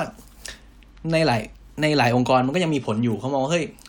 คุณเป็นทหารมาคุณก็น่าจะมีความอดทนมากกว่ามากกว่า อีกกลุ่มหนึ่งอะไรประมาณนี้ อันนี้คือเป็นแค่ในแนวคิดผมนะครับ แต่ว่าตอนนั้นผมไม่ได้คิดถึงจุดนี้หรอก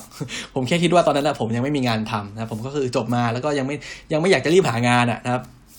ยังไม่อยากจะรีบหางานแล้วก็เออมองว่าเออเรามีวุฒิปอตีอยู่แค่หกเดือนเองก็ไม่น่าจะมีอะไรมากก็เลยไปสมัครนะครับก็คือโอเคแหละนะครับ ถ้าเกิดมองว่าเวลาหกเดือนนะครับ เวลาหกเดือนมันเราไม่ได้ซีเรียสเราไม่ได้จะต้องรีบหางาน เราไม่ได้มีภาระที่ต้องรีบหาเงินขนาดนั้นนะครับ ก็สมัครก็ไม่ได้เสียหายนะครับ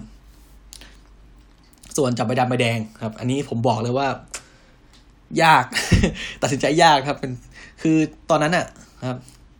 มีหลายคนถามผมมากเลยว่าทำไมไม่ยอมจับนะครับทำไมถึงสมัครนะครับ ผมก็บอกเขาไว้ว่าผมเป็นคนที่ไม่มีดวงทางด้าน ไม่มีดวงทางด้าน เรื่องพวกนี้เลยนะครับ เรื่องจับเรื่อง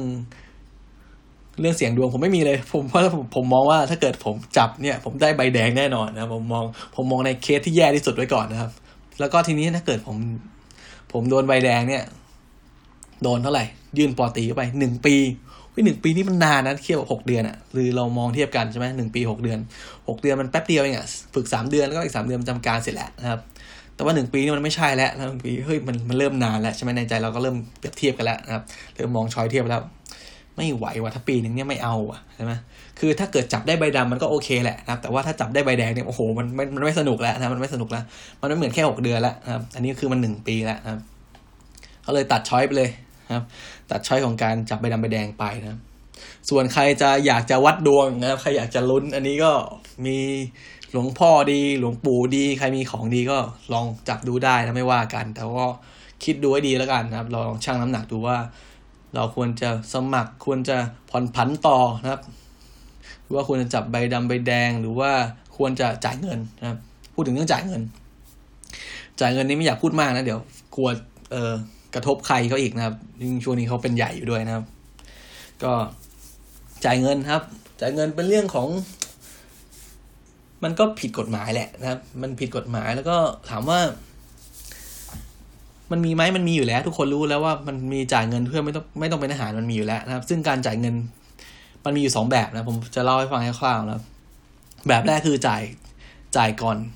จ่ายก่อนนะครับ จ่ายก่อนก็คือเป็นเขาเรียกว่า ไม่ต้องเป็นอาหารเลย อันนี้คือไม่ต้องเป็นอาหารเลยครับ เราไปพอซื้อมีเส้นสายปุ๊บคนนั้นคนนี้ครับ จ่ายเงินไป จ่ายก่อนไม่ต้องเป็น คือเวลาเราไปไปเกณฑ์ทหารเนี่ยครับ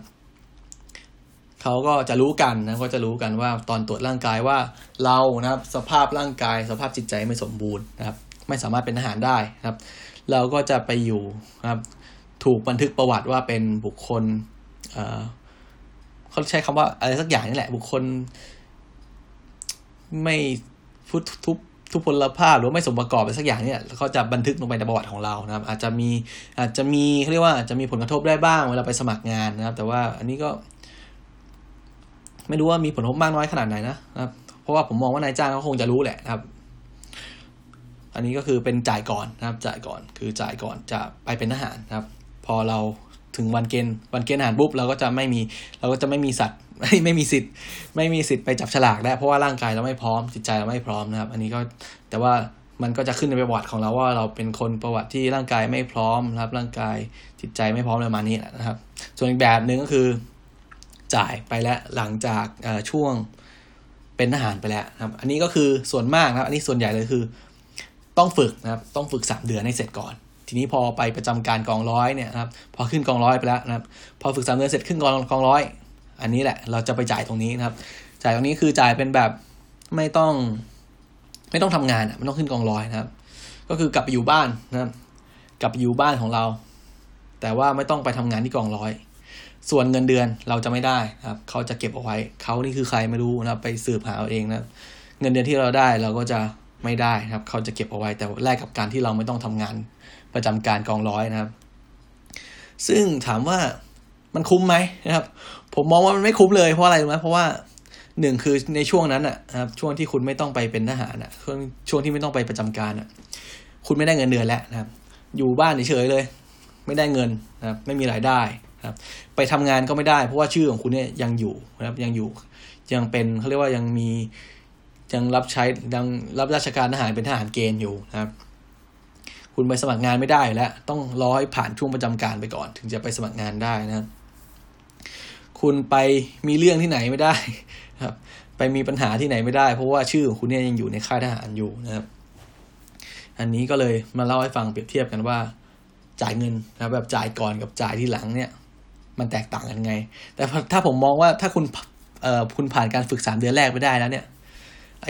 ประจำการเนี่ยมันไม่มีอะไรเลยมันอาจจะแค่หน้าเบื่อแค่นั้นแหละเป็นงานซ้ำๆเดิมๆแต่ละวันไปนะครับอันนี้ก็เล่าให้ฟังเฉยๆนะครับ เพราะฉะนั้นจะสมัครนะครับหรือว่าจะจับใบดำใบแดงนะครับ อันนี้ก็แล้วแต่แล้วแต่ ผมบอกไม่ได้หรอกว่าแบบไหนมันดีกว่า แล้วมันอยู่ที่ว่า เออเราแบบไหนเหมาะกับเรามากกว่าแล้วกันนะครับ ถ้าคุณมีเวลาบ้างมากพอ อยากจะชอบเสียงดวงก็สองปีไม่เป็นไร จัดไปเลยครับจัดไปเลยครับเพราะว่าอะไรเพราะว่าบางครั้งเนี่ยทหารนะครับมันก็ยังมีโอกาสก้าวหน้าได้อยู่นะเป็นทหารเกณฑ์เขาก็จะมีเปิดสอบเป็นระยะระยะนะครับเปิดสอบอ่านายสิบครับยศนายสิบยศสิบตีสิบโทสิบเอกนะครับในช่วงที่เราเป็นทหารเกณฑ์ในค่ายนั่นแหละเขาก็จะมีเปิดสอบนะครับถ้ามีตำแหน่งว่างนะครับหรือว่าบางครั้งถ้ามีวุฒิปอตีนะแล้วก็ ผมจำไม่ได้ว่าตอนนี้ยังสอบปอปอตีไปเทียบเป็นทหารสัญญาบัตรได้อีกไหมนะรู้สึกว่าจะต้องเป็นจะต้องมาจากนายสิบก่อนนะครับ ถ้าเป็นพลทหารนะ อันนี้ก็เข้าข่าอันนี้คือแบบไม่ชัวร์แล้วนะนี่คือมันนานมากแล้วนะครับ ส่วนใครจะสมัครนะครับ สมัครก็โอเค ถ้ามองว่าระยะเวลาหนึ่งปีหกเดือนมันไม่ใช่ปัญหาครับ ไปฝึกร่างกายไปเทรนร่างกายนะไปหาเพื่อนขำๆแล้วก็เข้าไปนะครับ ได้ประสบการณ์นะครับ แล้วก็ ส่วนผมตอนนั้นนะจะเล่าให้ฟังก็ตอนนั้นคือช่วงที่เข้าไปนะครับ เข้าไปวันแรกตอนไปเกณฑ์ทหารเนี่ยน้ำหนักประมาณ ประมาณแปดสิบสองหรือว่าแปดสิบสามแถวนั้นแหละนะครับฝึกเสร็จสามเดือนนะครับ เหลือประมาณหกสิบห้านะครับ ก็ลดมาประมาณ ประมาณเกือบเกือบยี่สิบกิโลนะก็คือ โหดอยู่นะเพราะว่าฝึกหนักทั้งวันจริงครับ แล้วก็หลังจากนั้นก็น้ำหนักกลับมาสู่ประมาณเจ็ดสิบห้าแปดสิบได้ภายใน ภายในยังไม่ทันปลดเลยอะนะครับ คือก่อนปลดเนี่ยเดือนเดือนพฤศจิกาปีห้าสองเนี่ยนะครับ ผมน้ำหนักประมาณเจ็ดสิบแล้วอะคือขึ้นมาขึ้นมาเร็วมาก เพราะว่าพอช่วงมันไม่ได้ฝึกอะครับพอช่วงไปประจำการกองร้อยเนี่ยมันก็จะไม่มีอะไรมันมันไม่ต้องฝึกมาก มันมีแค่จะวิ่งตอนเช้าก็วิ่งบ้างไม่วิ่งบ้างแล้วแต่เรานะครับ แล้วก็แค่เหมือนทำงานออฟฟิศที่ต้องใช้แรงงานบ้างเล็กน้อยอะไรประมาณนั้นแหละครับ น้ำหนักก็เลยขึ้นมาเหมือนเดิมนะครับ หลังจากเอ่อ ปลดจังการผ่านไปไม่ถึงหนึ่งปีครับน้ำหนักผมก็ขึ้นมาเท่าเดิมมาแปดสิบนะครับ อันนี้ก็ก็เป็นเรื่องของ เออร่างกายนะครับ ร่างกายของเราที่ที่เจอมาตอนตอนเป็นทหารเกณฑ์นะครับ ทีนี้ ถามว่าแล้วถามว่าผมเนี่ยมองยังไงครับจำเป็นไหมที่เราต้องเกณฑ์อาหารนะครับ อันนี้คือพูดถึงเรื่องจำเป็นไหมที่ต้องมีการเกณฑ์อาหารครับ ในมุมมองผมนะ ผมมองแล้วไม่จำเป็นเลยนะครับ ไม่จำเป็นเลยเพราะว่าอะไรเพราะว่า คุณต้องถามผมนี่นะครับ ให้ผมผมคนที่เป็นทหารเกณฑ์เนี่ยมาตอบทำไมผมผมถึงมองว่ามันไม่จำเป็นนะครับ เพราะว่าคุณสามารถมีทหารเนี่ยนะครับ ได้จากการเขาเรียกว่าได้จากการได้จากทางอื่นนะครับ จากการสมัครนะครับ เป็นทหารก็จริงแหละ แต่ว่าเป็นทหารที่ได้จากการสมัครนะครับ ดีกว่าครับ ผมรับผมว่าดีกว่าแน่นอน เพราะว่าหนึ่งคือคุณได้คนที่อยากเป็นจริง ๆ ครับ ได้คนที่อยากเป็นได้คนที่สภาพจิตใจอะร่างกายผมไม่ว่ากันนะร่างกายมันไปฝึกกันในค่ายแล้ว คือได้คนที่มีความอยากเป็นนะครับ จิตใจพร้อมแล้วพร้อมที่จะเจอเรื่องแบบนี้แล้ว ไม่ใช่ว่าบางคนเนี่ย บางคนอะ ร่างกายคือบางคนเนี่ยจิตใจก็ไม่พร้อมไงใช่ไหมเขายังมีภาระลูกเมียต้องเลี้ยงดูอะบางคนแบบเออมีลูกเร็วใช่ไหมมีลูกตอนสิบแปดสิบเก้าเงี้ยนะครับบางคนเมียอุ้มลูกไปตอนจับใบดำใบแดง ปรากฏว่าพ่อติดทหารเนี่ยโอ้โหแบบแล้วใครจะไปจ่ายค่านู่นนี่นั่นของบ้านวะใช่ไหม คือนี่แหละ ประเด็นของเราคือตรงนี้ประเด็นของผมคือว่า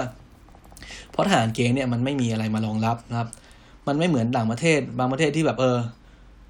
เราไปรับเราไปรับราชการทหารเป็นทหารเป็นทหารเนี่ย ถูกเรียกตัวไปนะครับ ถูกเรียกตัวไป บางบริษัทนะครับ บางประเทศเขาต้องอสำรองนะครับสำรองตำแหน่งงานไว้ให้เรานะครับ พอปลดมาเราก็ยังสามารถทำงานต่อได้อยู่ ที่นี่ไม่ใช่นะคุณออกไปเรื่องของคุณแล้วนะครับ คุณต้องไปดิ้นเดินต่อเองทีหลังนะครับ คุณต้องแล้วบางคนดูแลลูกเมีย ดูแลพ่อแม่ พ่อแม่แก่บางคนพ่อแม่แก่ พ่อแม่ไม่มีรายได้นะครับ ปู่ย่าตายายอยู่กับปู่ย่าตายาย ดูแลตัวเองไม่ได้ถามว่าเอ้าแล้วเราไปเป็นทหารใครจะดูแลใช่ไหมนี่แหละมันคือ ตรงนี้มันคือประเด็นนะมันคือประเด็นว่า เออแล้ว คือคุณอย่าเอามาคำพูดที่แบบว่า เออ ต้องต้องรับใช้ชาติต้องแบบอะไรวะต้องตอบแทนบุญคุณแผ่นดินคือมันไม่ใช่อะนะครับ คือสภาพจิตใจของเราอะไม่เรียกว่าสภาพจิตใจดิคือเขาไม่มีความพร้อมในด้านในด้านที่แบบ จะต้องไปทำตรงนั้นอะ ครับ คือ ไม่พร้อมทางด้านจิตใจครับ ไม่พร้อมทางด้าน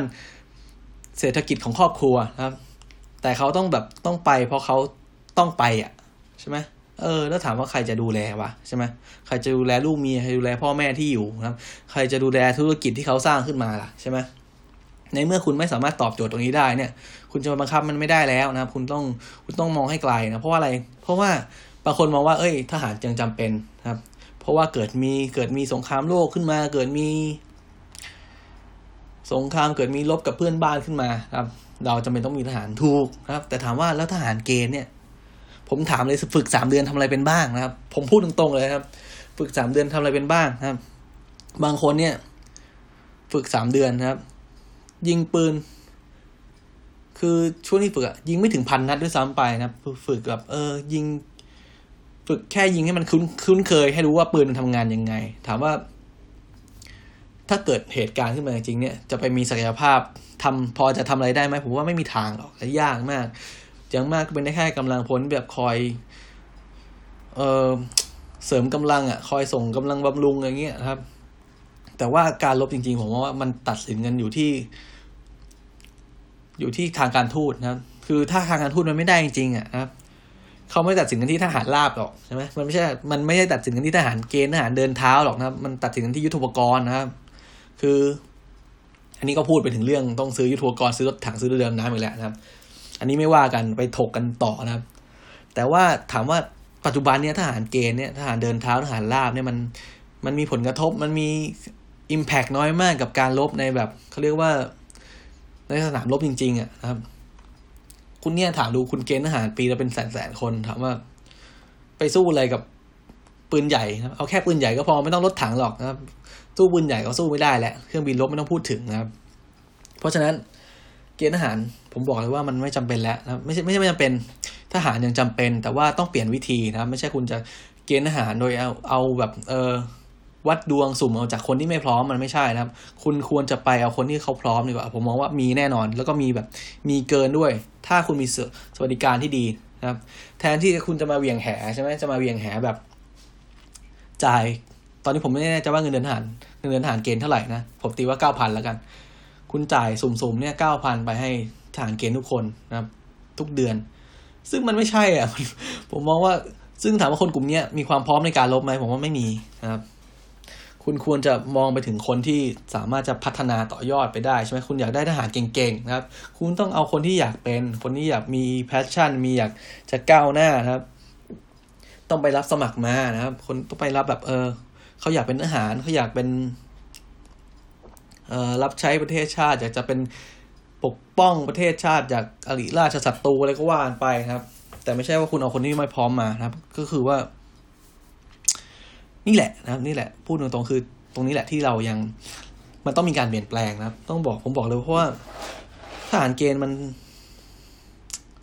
ศักยภาพไม่สูงพอจากการฝึกสามเดือนนะครับสามเดือนแล้วก็ไป ไปทำการลบได้ถามว่าทำการลบได้ไหมไม่ได้นะครับ เออผมลืมพูดไปนะสามเดือนของผมเนี่ยนะครับเป็นการฝึกทหารใหม่นะครับอันนี้คือในหน่วยผมหน่วยของผมเนี่ยเป็นหน่วยสนับสนุนการรบนะไม่ใช่หน่วยรบนะครับทหารเนี่ยเขาจะแบ่งหน่วยครับ ออกเป็นสองหน่วยใหญ่มั้งนะครับเป็นสามหน่วยนะครับสามหน่วยใหญ่คือหน่วยรบนะครับหน่วยรบก็คือทำหน้าที่เป็นเป็นแนวหน้าจริงนะครับ เป็นลงพื้นที่จริงๆส่วนมากหน่วยรบนี่ก็จะอยู่ในพื้นที่ที่มันเสี่ยงภัยนะครับ พื้นที่เสี่ยงอย่างเช่นสามจังหวัดนะครับ พื้นที่ที่ติดกับเพื่อนบ้านที่มีปัญหากันบ่อยๆ หรือว่าพื้นที่ที่มันมีปัญหาเรื่องยาเสพติด มีปัญหาเรื่องอิทธิพลอะไรพวกนี้นะครับ หน่วยรบจะอยู่ในพื้นที่อย่างนั้นนะครับ ก็คือ คือในค่ายเดียวกันนี่แหละก็จะมีหน่วยทั้งหน่วยรบหน่วยช่วยรบก็หน่วยสนับสนุนการรบนะครับ หน่วยช่วยรบก็จะเป็นหน่วยที่ ผมจำไม่ได้แหละว่ามันแตกต่างกันกับไอ้หน่วยช่วยรบกับหน่วยสนับสนุนสนุนสนุนสนับสนุนการรบนะครับ แต่คร่าวๆก็จะเป็นหน่วยช่วยรบกับหน่วยสนับสนุนการรบก็จะเป็นเอ่อเอ่อ หน่วยที่ทำหน้าที่พวกทหารช่างบ้างสารบัญบ้างการเงินบ้างทหารฝ่ายข่าวฝ่ายอะไรก็ว่ากันไปทหารดูริยางนะครับอะไรพวกนี้แหละครับคร่าวๆมันไปแบ่งตามแบ่งตามหน่วยแบ่งตามไอ้นั่นนะครับ แล้วก็อันนี้พูดถึงเรื่องเกณฑ์ทหารจบแล้วครับ สรุปเป็นว่าในมุมมองของผมนะครับ เกณฑ์ทหาร ทหารเกณฑ์ควรจะมีไหมมีนะครับ แต่ไม่ใช่โดยวิธีการที่ไม่สมัครใจ คือคุณควรจะสมัครใจ แล้วก็ทหารที่เขาสมัครใจเนี่ยคุณควรจะให้เขาไปก้าวหน้าในอาชีพของเขาได้ด้วย ไม่ใช่ว่า เออนี่คือเป็นเรื่องอีกแล้วนะไม่จบอีกเว้ยก็คือว่า เพราะว่ามันมีโรงเรียนนายร้อยนะผมพูดเลยนะครับ การที่มีโรงเรียนนายร้อยเนี่ยนะครับ มันจะทำให้ทหารนะครับ ทหารหรือว่าตำรวจก็ตามครับ แบ่งเป็นทหารสายหลักนะครับ หรือว่าทหารสายตรงกับทหารที่ไม่ใช่สายตรง หรือว่าที่ไม่มาไม่ได้มาจากเรียนนายร้อยเนี่ยเขาจะแบ่งกันชัดมากนะครับ ก็คือบางครั้งเนี่ยครับเอ่อตำรวจนะครับตำรวจหรือว่าทหารที่ที่ได้ยศสัญญาบัตร หรือว่ายศร้อยตีขึ้นไปเนี่ยมาจากวุฒิปริญญาตรีนะครับ มาจากการสอบการเทียบเทียบวุฒิมาการสอบเปิดรับสมัครจากบุคคลพลเรือนนะไปเป็นทหารเนี่ยก็คือ จะไม่ก้าวหน้าครับ ไม่ก้าวหน้าเท่าทหารสายตรง หรือว่าสายหลักที่มาจากโรงเรียนนายร้อยนะครับ เพราะว่านี่แหละมันเป็นเรื่องของการ มันเป็นเรื่องของเขาเรียกว่ายังไงอะจังว่าแหละใช่ไหมกูสาสอบนายร้อยได้ทำไมต้อง เออมันเป็นเรื่องของศักดิ์ศรีแหละนะผมก็มองว่าอย่างนั้นแหละนะครับ เป็นเรื่องของการเฮ้ยไม่อยากให้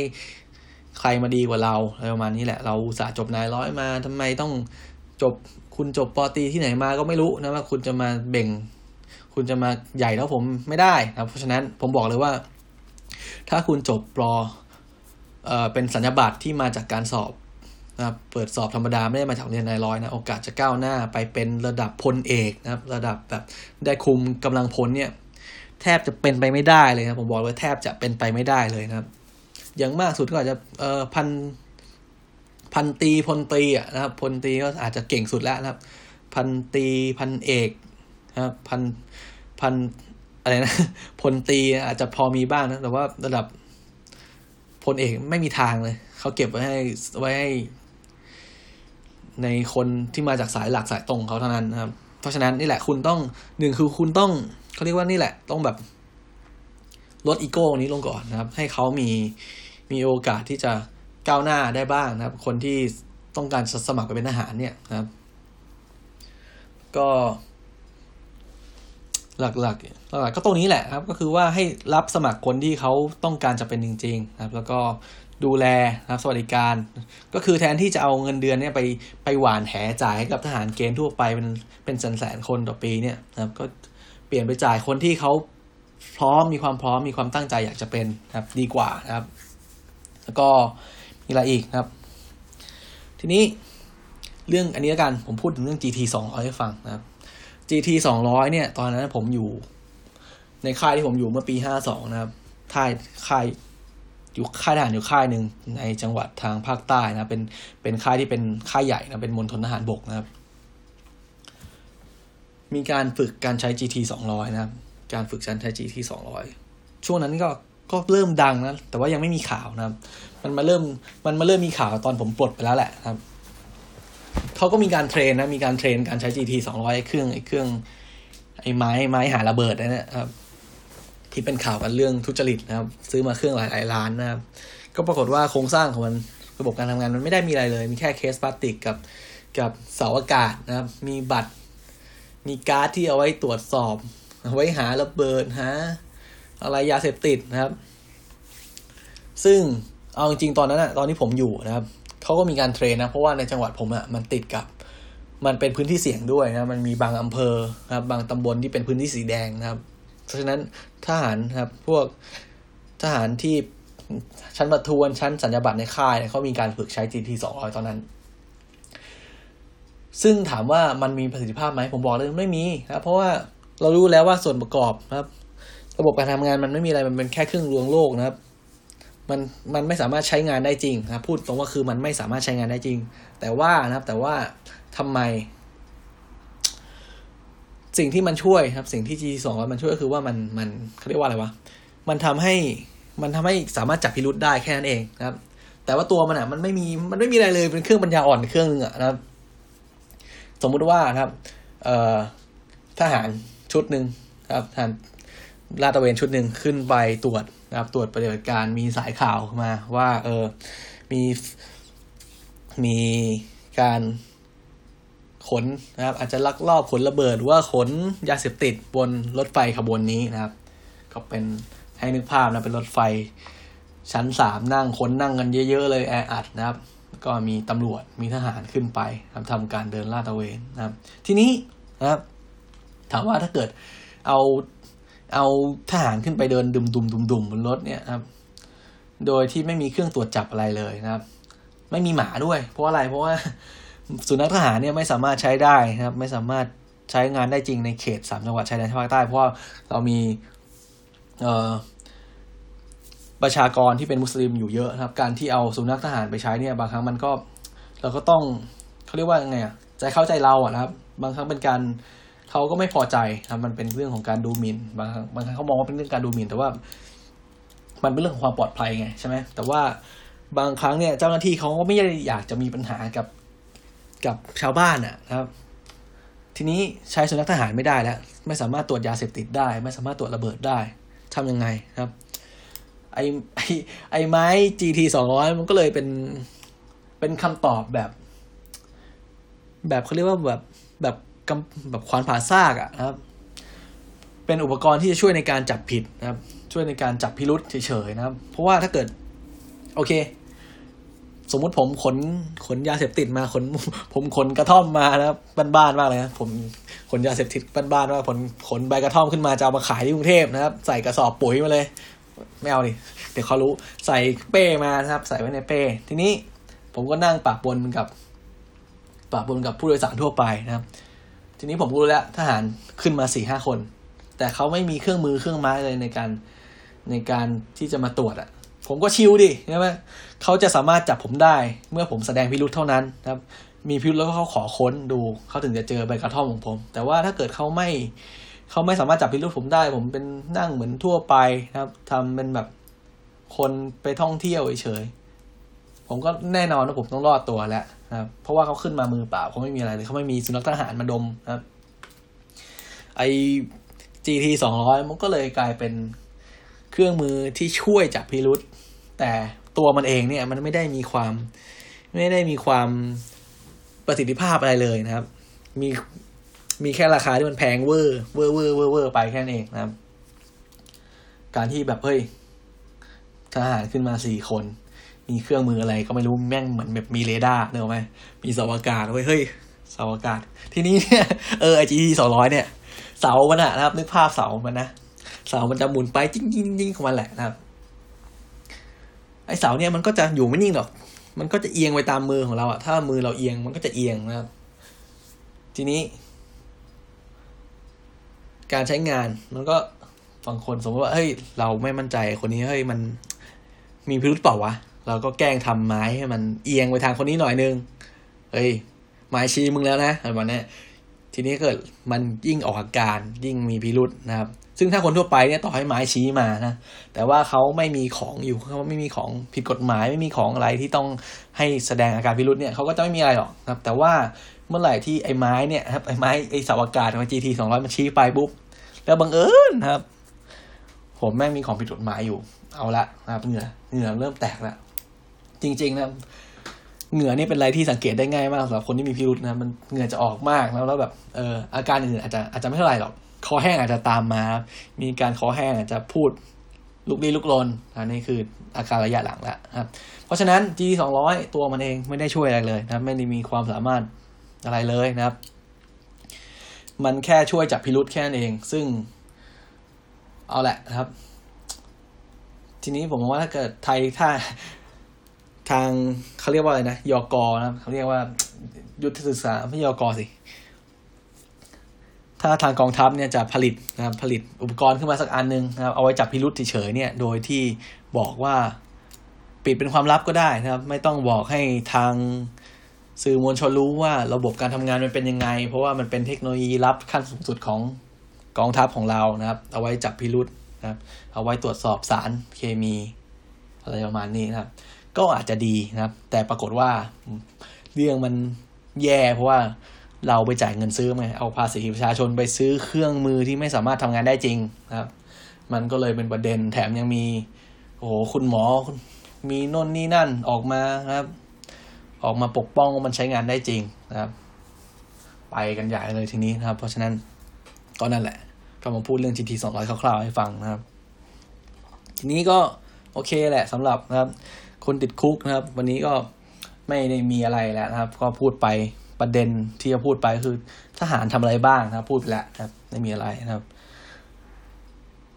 ทหารนะครับ เป็นแล้วได้อะไรนะครับ ก็พูดไปแล้วนะครับ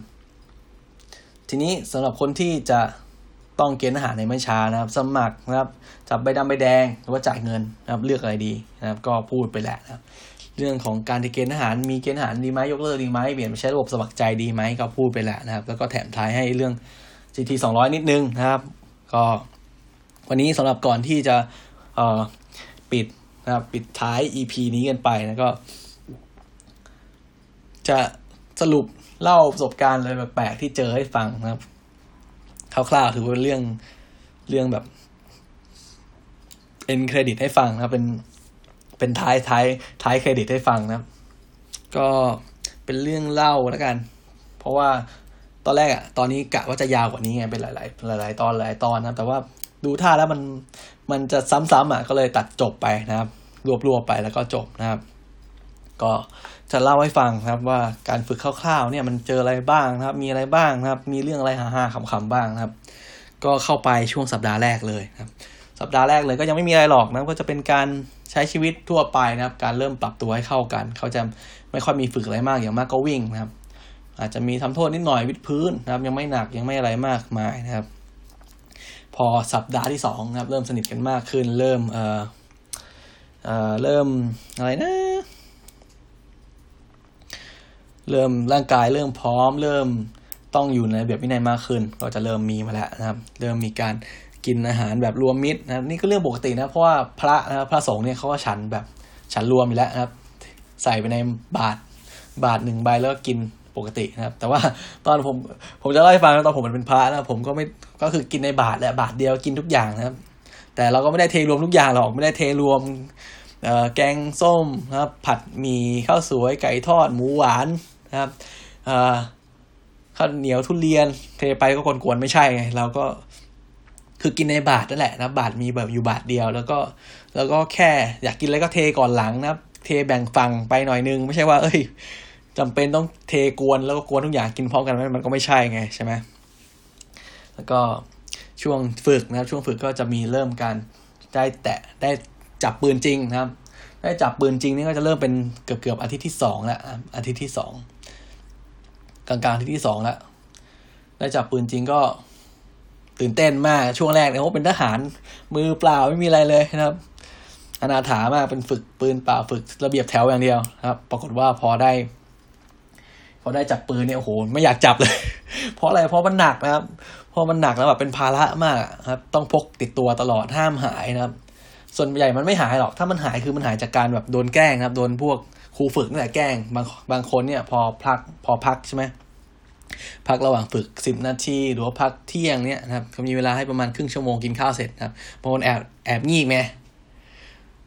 ซึ่งระเบียบพลทหารอะเข้าห้ามหลับอยู่แล้วนะครับ ตอนตอนพักเที่ยงนะครับ บางคนแอบงีบนะครับ แน่นอนครับโดนขโมยปืนไปแอบนะครับ ก็โดนซ่อมเงินไปนะครับ ก็มันก็จะเริ่มมี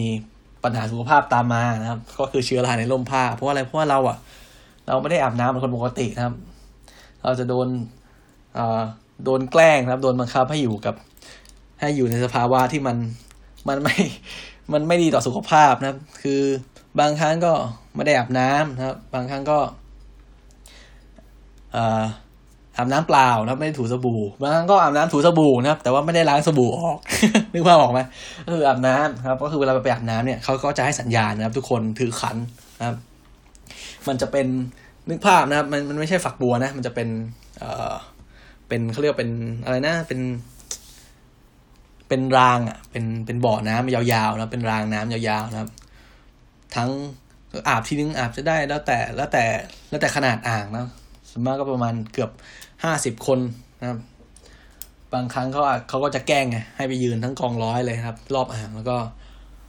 คอยฟังสัญญาณได้ดีทุกคนถือขันเอาไว้นะครับ แต่ห้ามทำอะไรนะครับ เป่าลูกหวีดปิดนะครับ บางครั้งก็อาจจะ เป่าลูกหวีดปิดตักน้ำเป่าลูกหวีดปิดราดน้ำลดน้ำสระผมปิดปิดปิดปิดปิดไปกว่าจะอาบเสร็จแม่ง เกือบครึ่งชั่วโมงนะครับหรือว่าบางครั้งก็อาจจะใจดีนะครับ วันนี้วินัยดีเป็นวินัยดีก็ปล่อยให้อาบน้ำตามปกตินะครับ ก็มีเวลาให้เป่าปีดแล้วก็จับเวลาประมาณห้าทีนะครับอาบน้ำถูสบู่สระผมแปรงฟันให้เรียบร้อยนะครับ แล้วก็นี่แหละพอ พอมันอาบน้ำนะครับอาบน้ำแบบไม่สะอาดจริงๆอะนะครับ แล้วก็ เราฝึกทั้งวันเราอยู่กับเหงื่อนะครับ เสื้อผ้าเราถามว่าบางทีเหงื่อออกก็จะไปอาบน้ำไหมเปลี่ยนชุดไหมไม่ได้นะครับ ก็ต้องทนอยู่กับกางเกง อยู่กับเสื้อนะครับ อยู่กางเกงในที่มันเปียกอับชื้น สิ่งที่ตามมาแน่นอนเชื้อราในร่มผ้านะครับเชื้อราในในร่มผ้าหรือว่าที่ที่เขาเรียกว่าสังคังนะครับ ชายไทยที่เป็นทหารทุกคน ผมมั่นใจเลยว่า ทุกคนน่าจะเจอแน่นอนนะไอเชื้อราในร่มผ้าตรงนี้นะครับ เพราะฉะนั้นซีไอ ครีมนะครับไอยาฆ่าเชื้อราในร่มผ้านะไอฆ่าเชื้อราของผิวหนังเนี่ยก็จะขายดีมากนะครับไม่ว่าจะเป็นยี่ห้ออะไรพวกซีมาโลชั่นซีมาครีม หรือว่าเป็น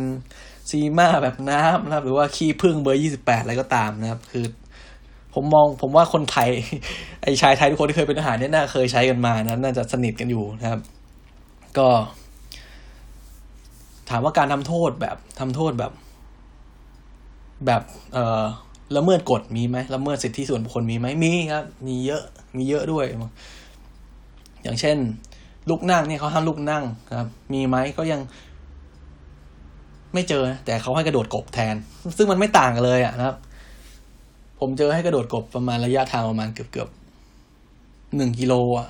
โหโคตรทรมานอะ คือแบบลุกไม่ลุกนี่แบบ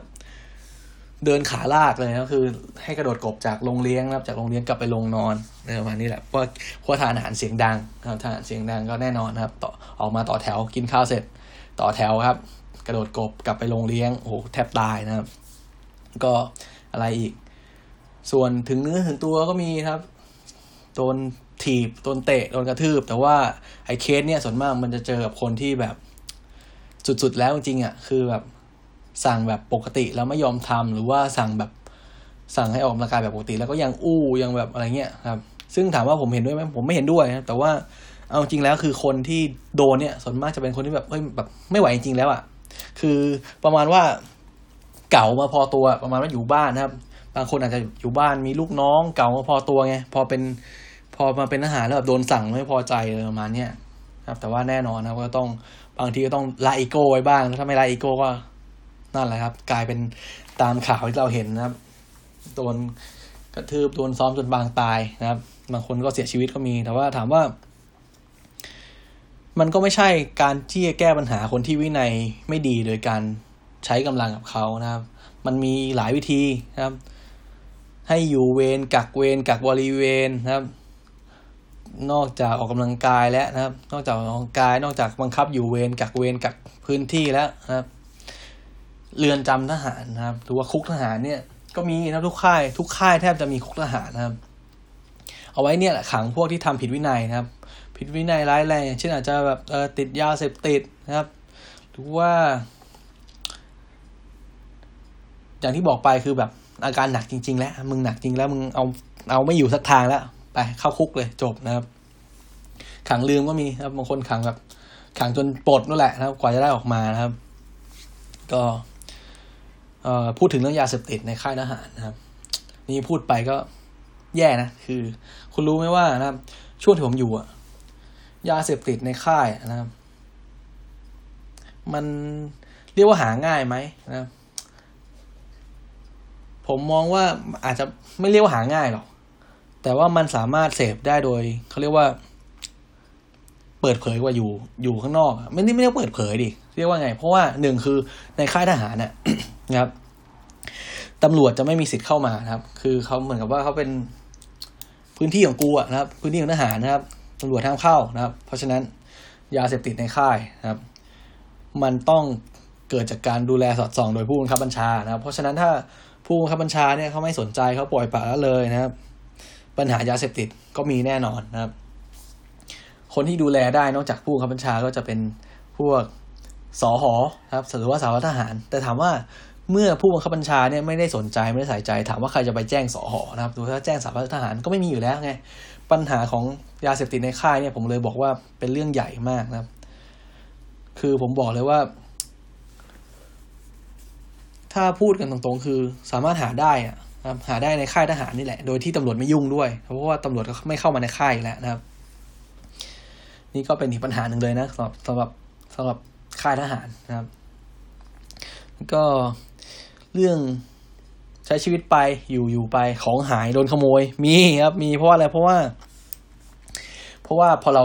เริ่มอยู่อยู่ไปใช่ไหมเริ่มฝึกไปประมาณสองสามอาทิตย์นะครับ เริ่มอยู่ไปฝึกประมาณหนึ่งเดือนถุงเท้าจะเริ่มขาดนะครับ กางเกงบางทีกางเกงก็ขาดเสื้อก็ขาดนะครับ มันก็จะมีขโมยเกิดขึ้นนะครับ ถามว่าขโมยอ้าวถามว่าขโมยขโมย แล้วทำไมไม่ไปบอกผู้บังคับบัญชานะครับ ไม่ไปบอก ผู้กองไม่ไปบอกจ่าล่ะ ถ้าบอกก็ยิ่งโดนนะครับ เพราะว่าอะไรมันจะกลายเป็นว่า เฮ้ย แทนที่เขาจะมาช่วยเรานะครับแทนที่เขาแทนที่ว่าผู้บังคับบัญชาเนี่ย เขาจะมาช่วยเราหาคนขโมยนะครับ เขาก็จะพูดประมาณว่า เอ้ย อยู่กันไม่มีความสามัคคีมึงขโมยของทำไมนะครับทำโทษหมู่ครับผมทำโทษทุกคนทำโทษจนกว่าจะมีคนยอมรับ ถามว่าใครจะยอมรับวะใช่ไหม จนบางครั้งเนี่ยผมเคยมีอยู่ครั้งหนึ่งครับ ของหายในในในในนี่แหละครับในในกองร้อยนี่แหละนะครับตอนตอนตอนฝึกทหารใหม่ได้วยซ้ำนะ แล้วก็ทำโทษนะทำโทษอย่างนี้แหละ หาตัวให้มีคนรับให้ได้นะครับ จนไอคนรับอะ มันก็ไม่รับหรอกนะครับ จนมีเพื่อนคนหนึ่งแม่งมันทนไม่ไหว มันต้องมันต้องลุกขึ้นมาบอกว่า เออ ผมขโมยเองนะครับอะไรประมาณนี้ ซึ่งนะครับ ซึ่ง ซึ่งสิบเวนนะครับถือว่าจ่ากองเนี่ยเขาก็รู้แหละเขาก็รู้แหละว่าคนเนี้ยมันไม่ได้ขโมยหรอกแค่มันต้องการจะแบบให้เรื่องแบบนี้มันหยุดสักทีใช่ไหมเพราะว่ามันมันไม่ใช่ มันไม่ใช่ทางที่ในการจะหาตัวคนร้ายนะครับ มันควรจะเอ่อเรียกไปสอบถามทีละคนหาเบาะแสมากกว่านะครับ สุดท้ายก็ไม่มีอะไรเกิดขึ้นนะครับ ซึ่งมันเป็นการแก้ปัญหาที่มันไม่ตรงจุดนะครับ แล้วก็ มีอะไรอีกมีเรื่องการเยี่ยมญาตินะครับ เรื่องการเยี่ยมญาตินี่ก็เป็นเรื่องที่ประทับใจเหมือนกัน เพราะว่า เรื่องของการเยี่ยมญาติเนี่ย ช่วงเขาจะให้ญาติมาเยี่ยมได้ครั้งแรกนะครับ ประมาณสัปดาห์ที่สามนะครับ สัปดาห์ที่สามหรือสัปดาห์ที่สี่สัปดาห์ที่สี่นะครับ ช่วงก่อนหน้านี้ห้ามเลยนะครับ ห้ามญาติมาหา คือถ้าญาติมาหาที่ที่ลงลงนอนเนี่ยนะครับ เข้ามาหาในในเวรกองร้อยเนี่ย จากองนะครับหรือว่าสิบเวรนี่เขาจะให้ญาติกลับไปนะครับ ขอความร่วมมือเราเรียกว่าขอความร่วมมือดีกว่านะครับ ถ้าจะฝากของอะไรก็ฝากไว้ได้ แต่ว่าส่วนมากก็จะเก็บเขาจะเก็บไว้ให้นะครับ เก็บไว้ให้ ถ้าเป็นของอะไรที่แบบเออมันไม่สำคัญนะครับแต่ถ้าเป็นของสำคัญเช่นยารักษาโรคหรือว่าพวกกางเกงในกางเกงในสำคัญใช่ไหมเห็นไหมอย่างเช่นกางเกงในนะครับยารักษาโรคถุงเท้าเนี่ยเขาอาจจะเอาให้เลยก็ได้นะครับ แต่ว่าถ้าเป็นของไม่สำคัญนะครับ พวกขนมของฝากอันเนี้ย เขาจะเก็บเอาไว้นะครับเพราะว่ารู้ว่าเขาจะไม่รับฝากให้คืนไปนะค่อยมาเจอกันวันเยี่ยมญาตินะครับ ซึ่งวันเยี่ยมญาติเนี่ยนะครับของผมเนี่ยวันแรกคือหลังจากฝึกไปได้ประมาณสี่อาทิตย์นะครับหรือว่าอาทิตย์ที่สี่นะครับ ก่อนที่จะเอ่อก่อนที่จะเยี่ยมญาตินะครับเขาจะให้เราเขียนจดหมายนะครับโอ้โหตอนนั้นปีห้าสองนะปีห้าสองเนี่ยให้เขียนจดหมายไป ผมจำได้เลยว่าชีวิตเนี่ยผมเขียนกดจดหมายประมาณห้าครั้งอะ่ะจดหมายจริง ๆ แบบ แบบติดสแตมป์แล้วส่งนะประมาณห้าครั้งนะครับ ครั้งแรกเลยคือผมผมเป็นเด็กๆนะครับ เขียนคือทางโรงเรียนให้เขียนนะเขียนไปหาเพื่อนต่างโรงเรียนประมาณนี้ครับ ครั้งที่สองคือเขียนไปหาญาติคนหนึ่งนะครับ ตอนนั้นยังเด็กมากเหมือนกัน เขียนไปหาญาติคนหนึ่งนะครับ แล้วก็โตมาก็ส่วนใหญ่เป็นการเขียนที่แบบ เออตอนในคลาสเรียนมากกว่านะครับ คือแทบจะไม่ได้เขียนในจดหมายในชีวิตจริงนะครับ เนี่ยจนมาผมผมมาเขียนครั้งล่าสุดนะครับก็คือครั้งนี้แหละ ตอนที่เป็นทหารนะครับ ตอนประมาณอาทิตย์ที่สามครับเข้าสัปดาห์ที่สามเนี่ยเขาจะให้เราเขียนจดหมายถึงที่บ้านนะครับ เขียนด้วยมือนะครับ แล้วก็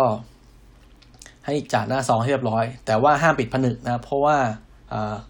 ทางครูฝึกเนี่ยนะครับพวกสิบเวรพวกจ่ากองเขาจะต้องตรวจอ่านดูก่อนนะครับ อ่านคร่าวๆดูก่อนว่าเออมีนัดแนะหนีทหารหรือเปล่าแล้วมานี้นะครับ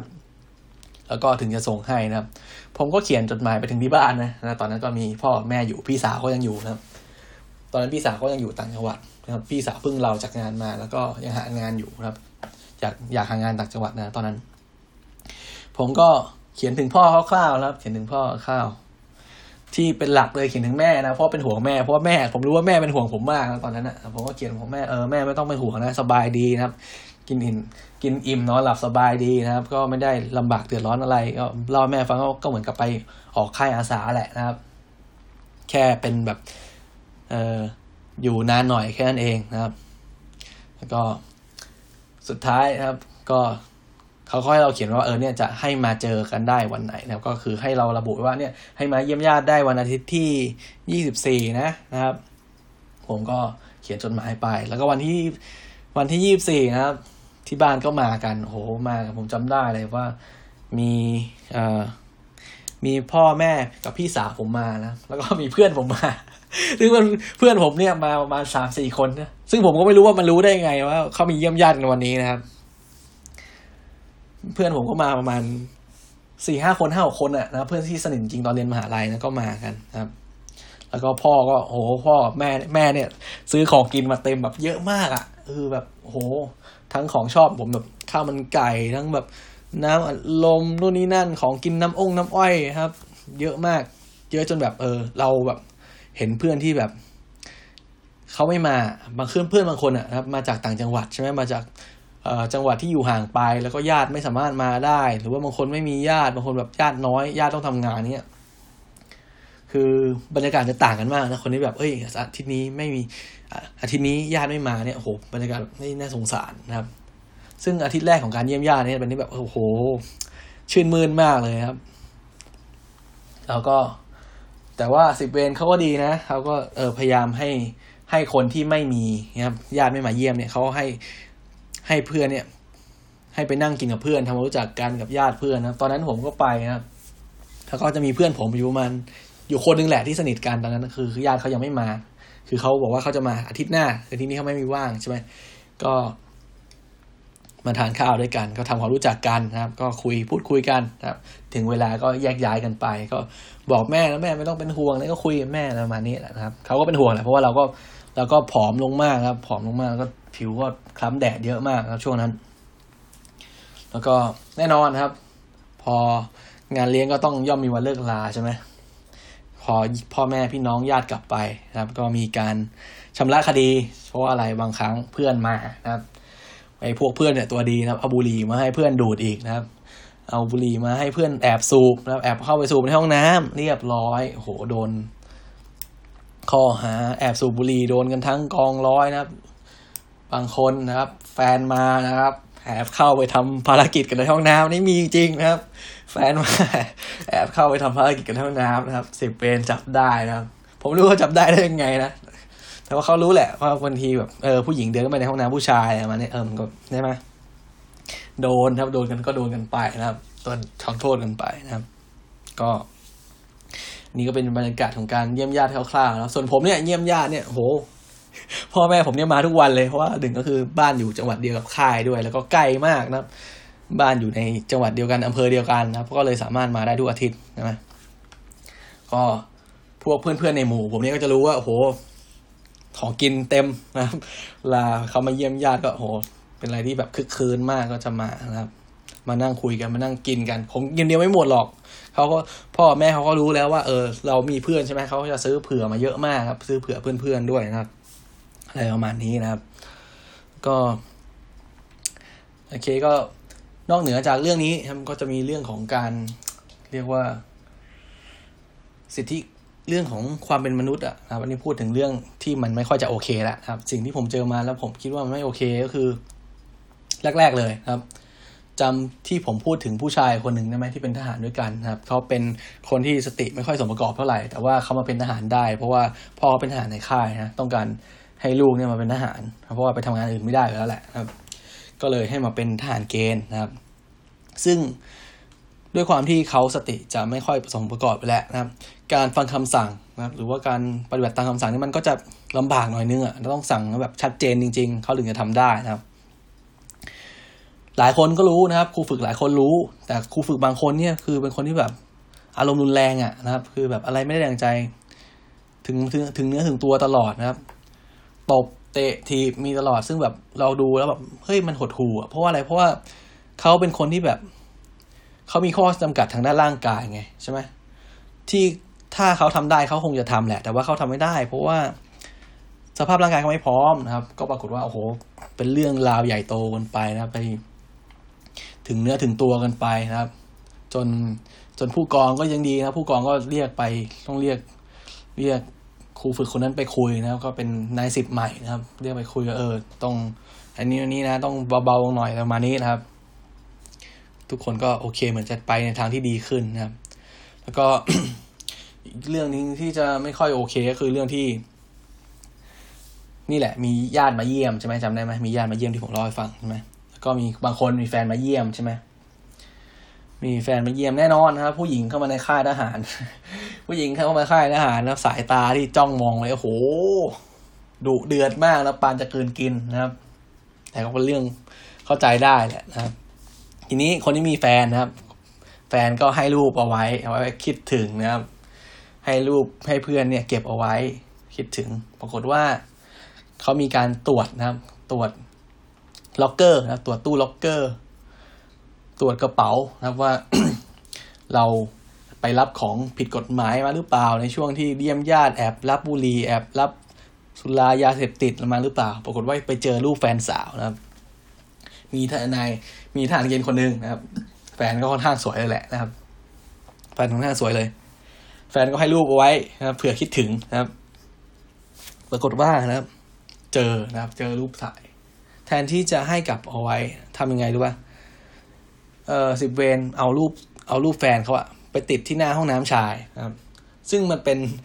นึกออกไหมเอารูปภาพผู้หญิงไปติดไว้หน้าห้องน้ำชายอะมันเป็นใช่ไหมทุกคนก็รู้แล้วจุดประสงค์การติดรูปผู้หญิงไว้ในหน้าห้องน้ำชาย คือหลายหลายคนนะครับทหารทหารเกณฑ์นั้นก็หลายคนมองเป็นเรื่องขำตลกกันไปใช่ไหมตอนที่สิบเวนก็เอารูปไปติดนะแต่ว่าผมมองเฮ้ยมันไม่ใช่แล้ว มัน มันเป็นเรื่องสิทธิส่วนบุคคลแล้วนะครับ แต่ว่าไอคนที่โดนอะเขาก็เขาก็ไม่ซีเรียสเท่าไหร่เขามองเรื่องขำๆนะเขาอาจจะหัวเราะกบเกลื่อนไปก็ได้นะนี่ก็เป็นเรื่องไม่ค่อยโอเคนะครับ แล้วก็ อีกเรื่องหนึ่งก็คือเรื่องของ เอ่ออันนี้แหละ ที่ผมมองว่ามันไม่ค่อยโอเคที่สุดผมเจอมาเลย ในผัดผมก็คือ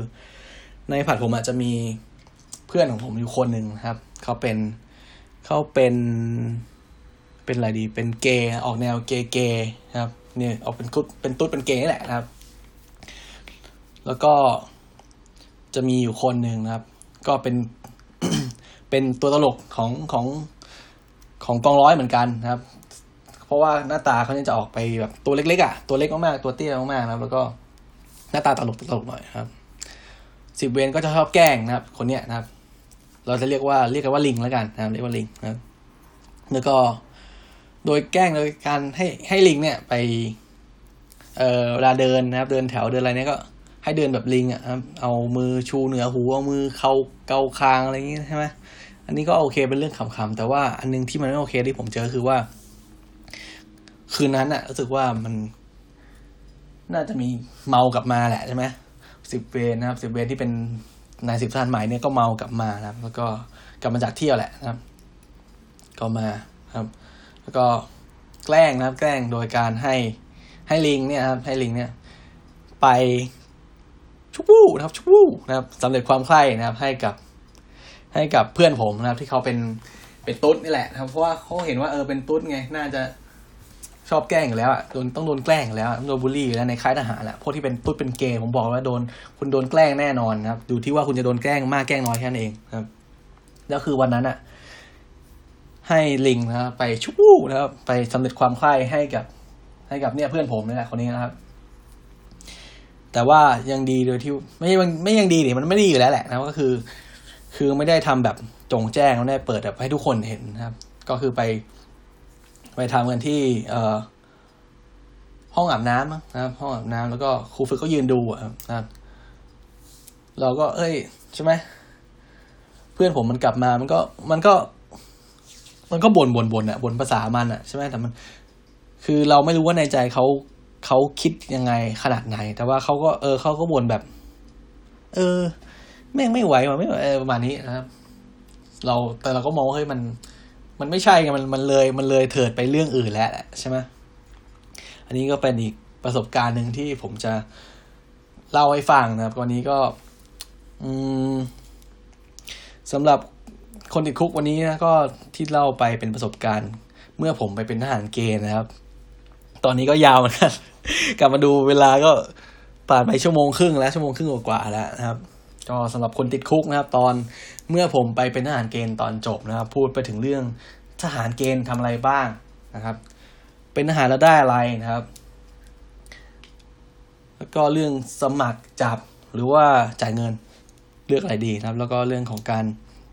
เกณฑ์อาหารจำเป็นไหมสำหรับในมุมมองคนที่ผ่านการเกณฑ์อาหารมาครับ ก็เรื่อง เล็กน้อยทั่วไปนะครับประสบการณ์ที่เจอมานะครับ ทั้งดีทั้งไม่ดีนะครับ ก็ ถามว่าแล้วสรุปรวมเลยนะสรุปรวมเลยจากประสบการณ์ที่ผมผ่านมาในทหารเกณฑ์เนี่ยมัน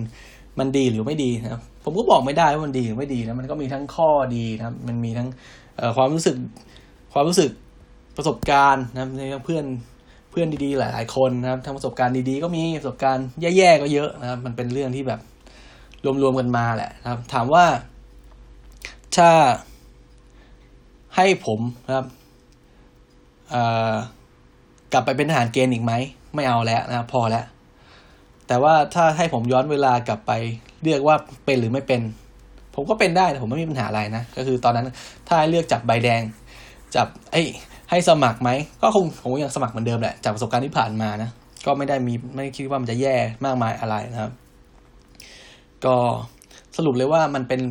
ส่วนตัวแหละนะครับ ส่วนตัวว่าผมก็โอเคไม่ได้มันมีปัญหาอะไรกับระบบนะ แต่ว่ามันสามารถดีได้มากกว่านี้ไง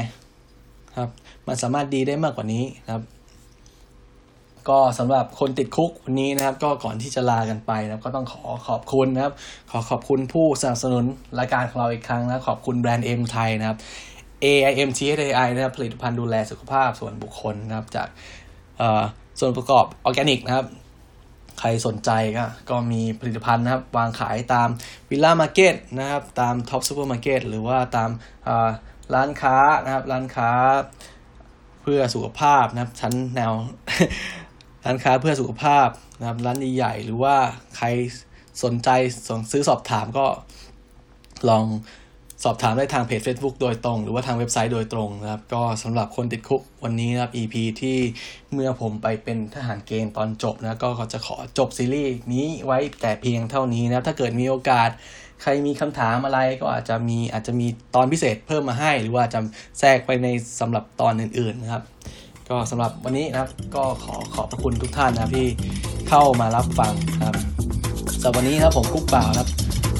ขอกลับลาครับท่านผู้ฟังทุกท่านไปก่อนนะครับสำหรับวันนี้ สวัสดีครับผม สวัสดีครับ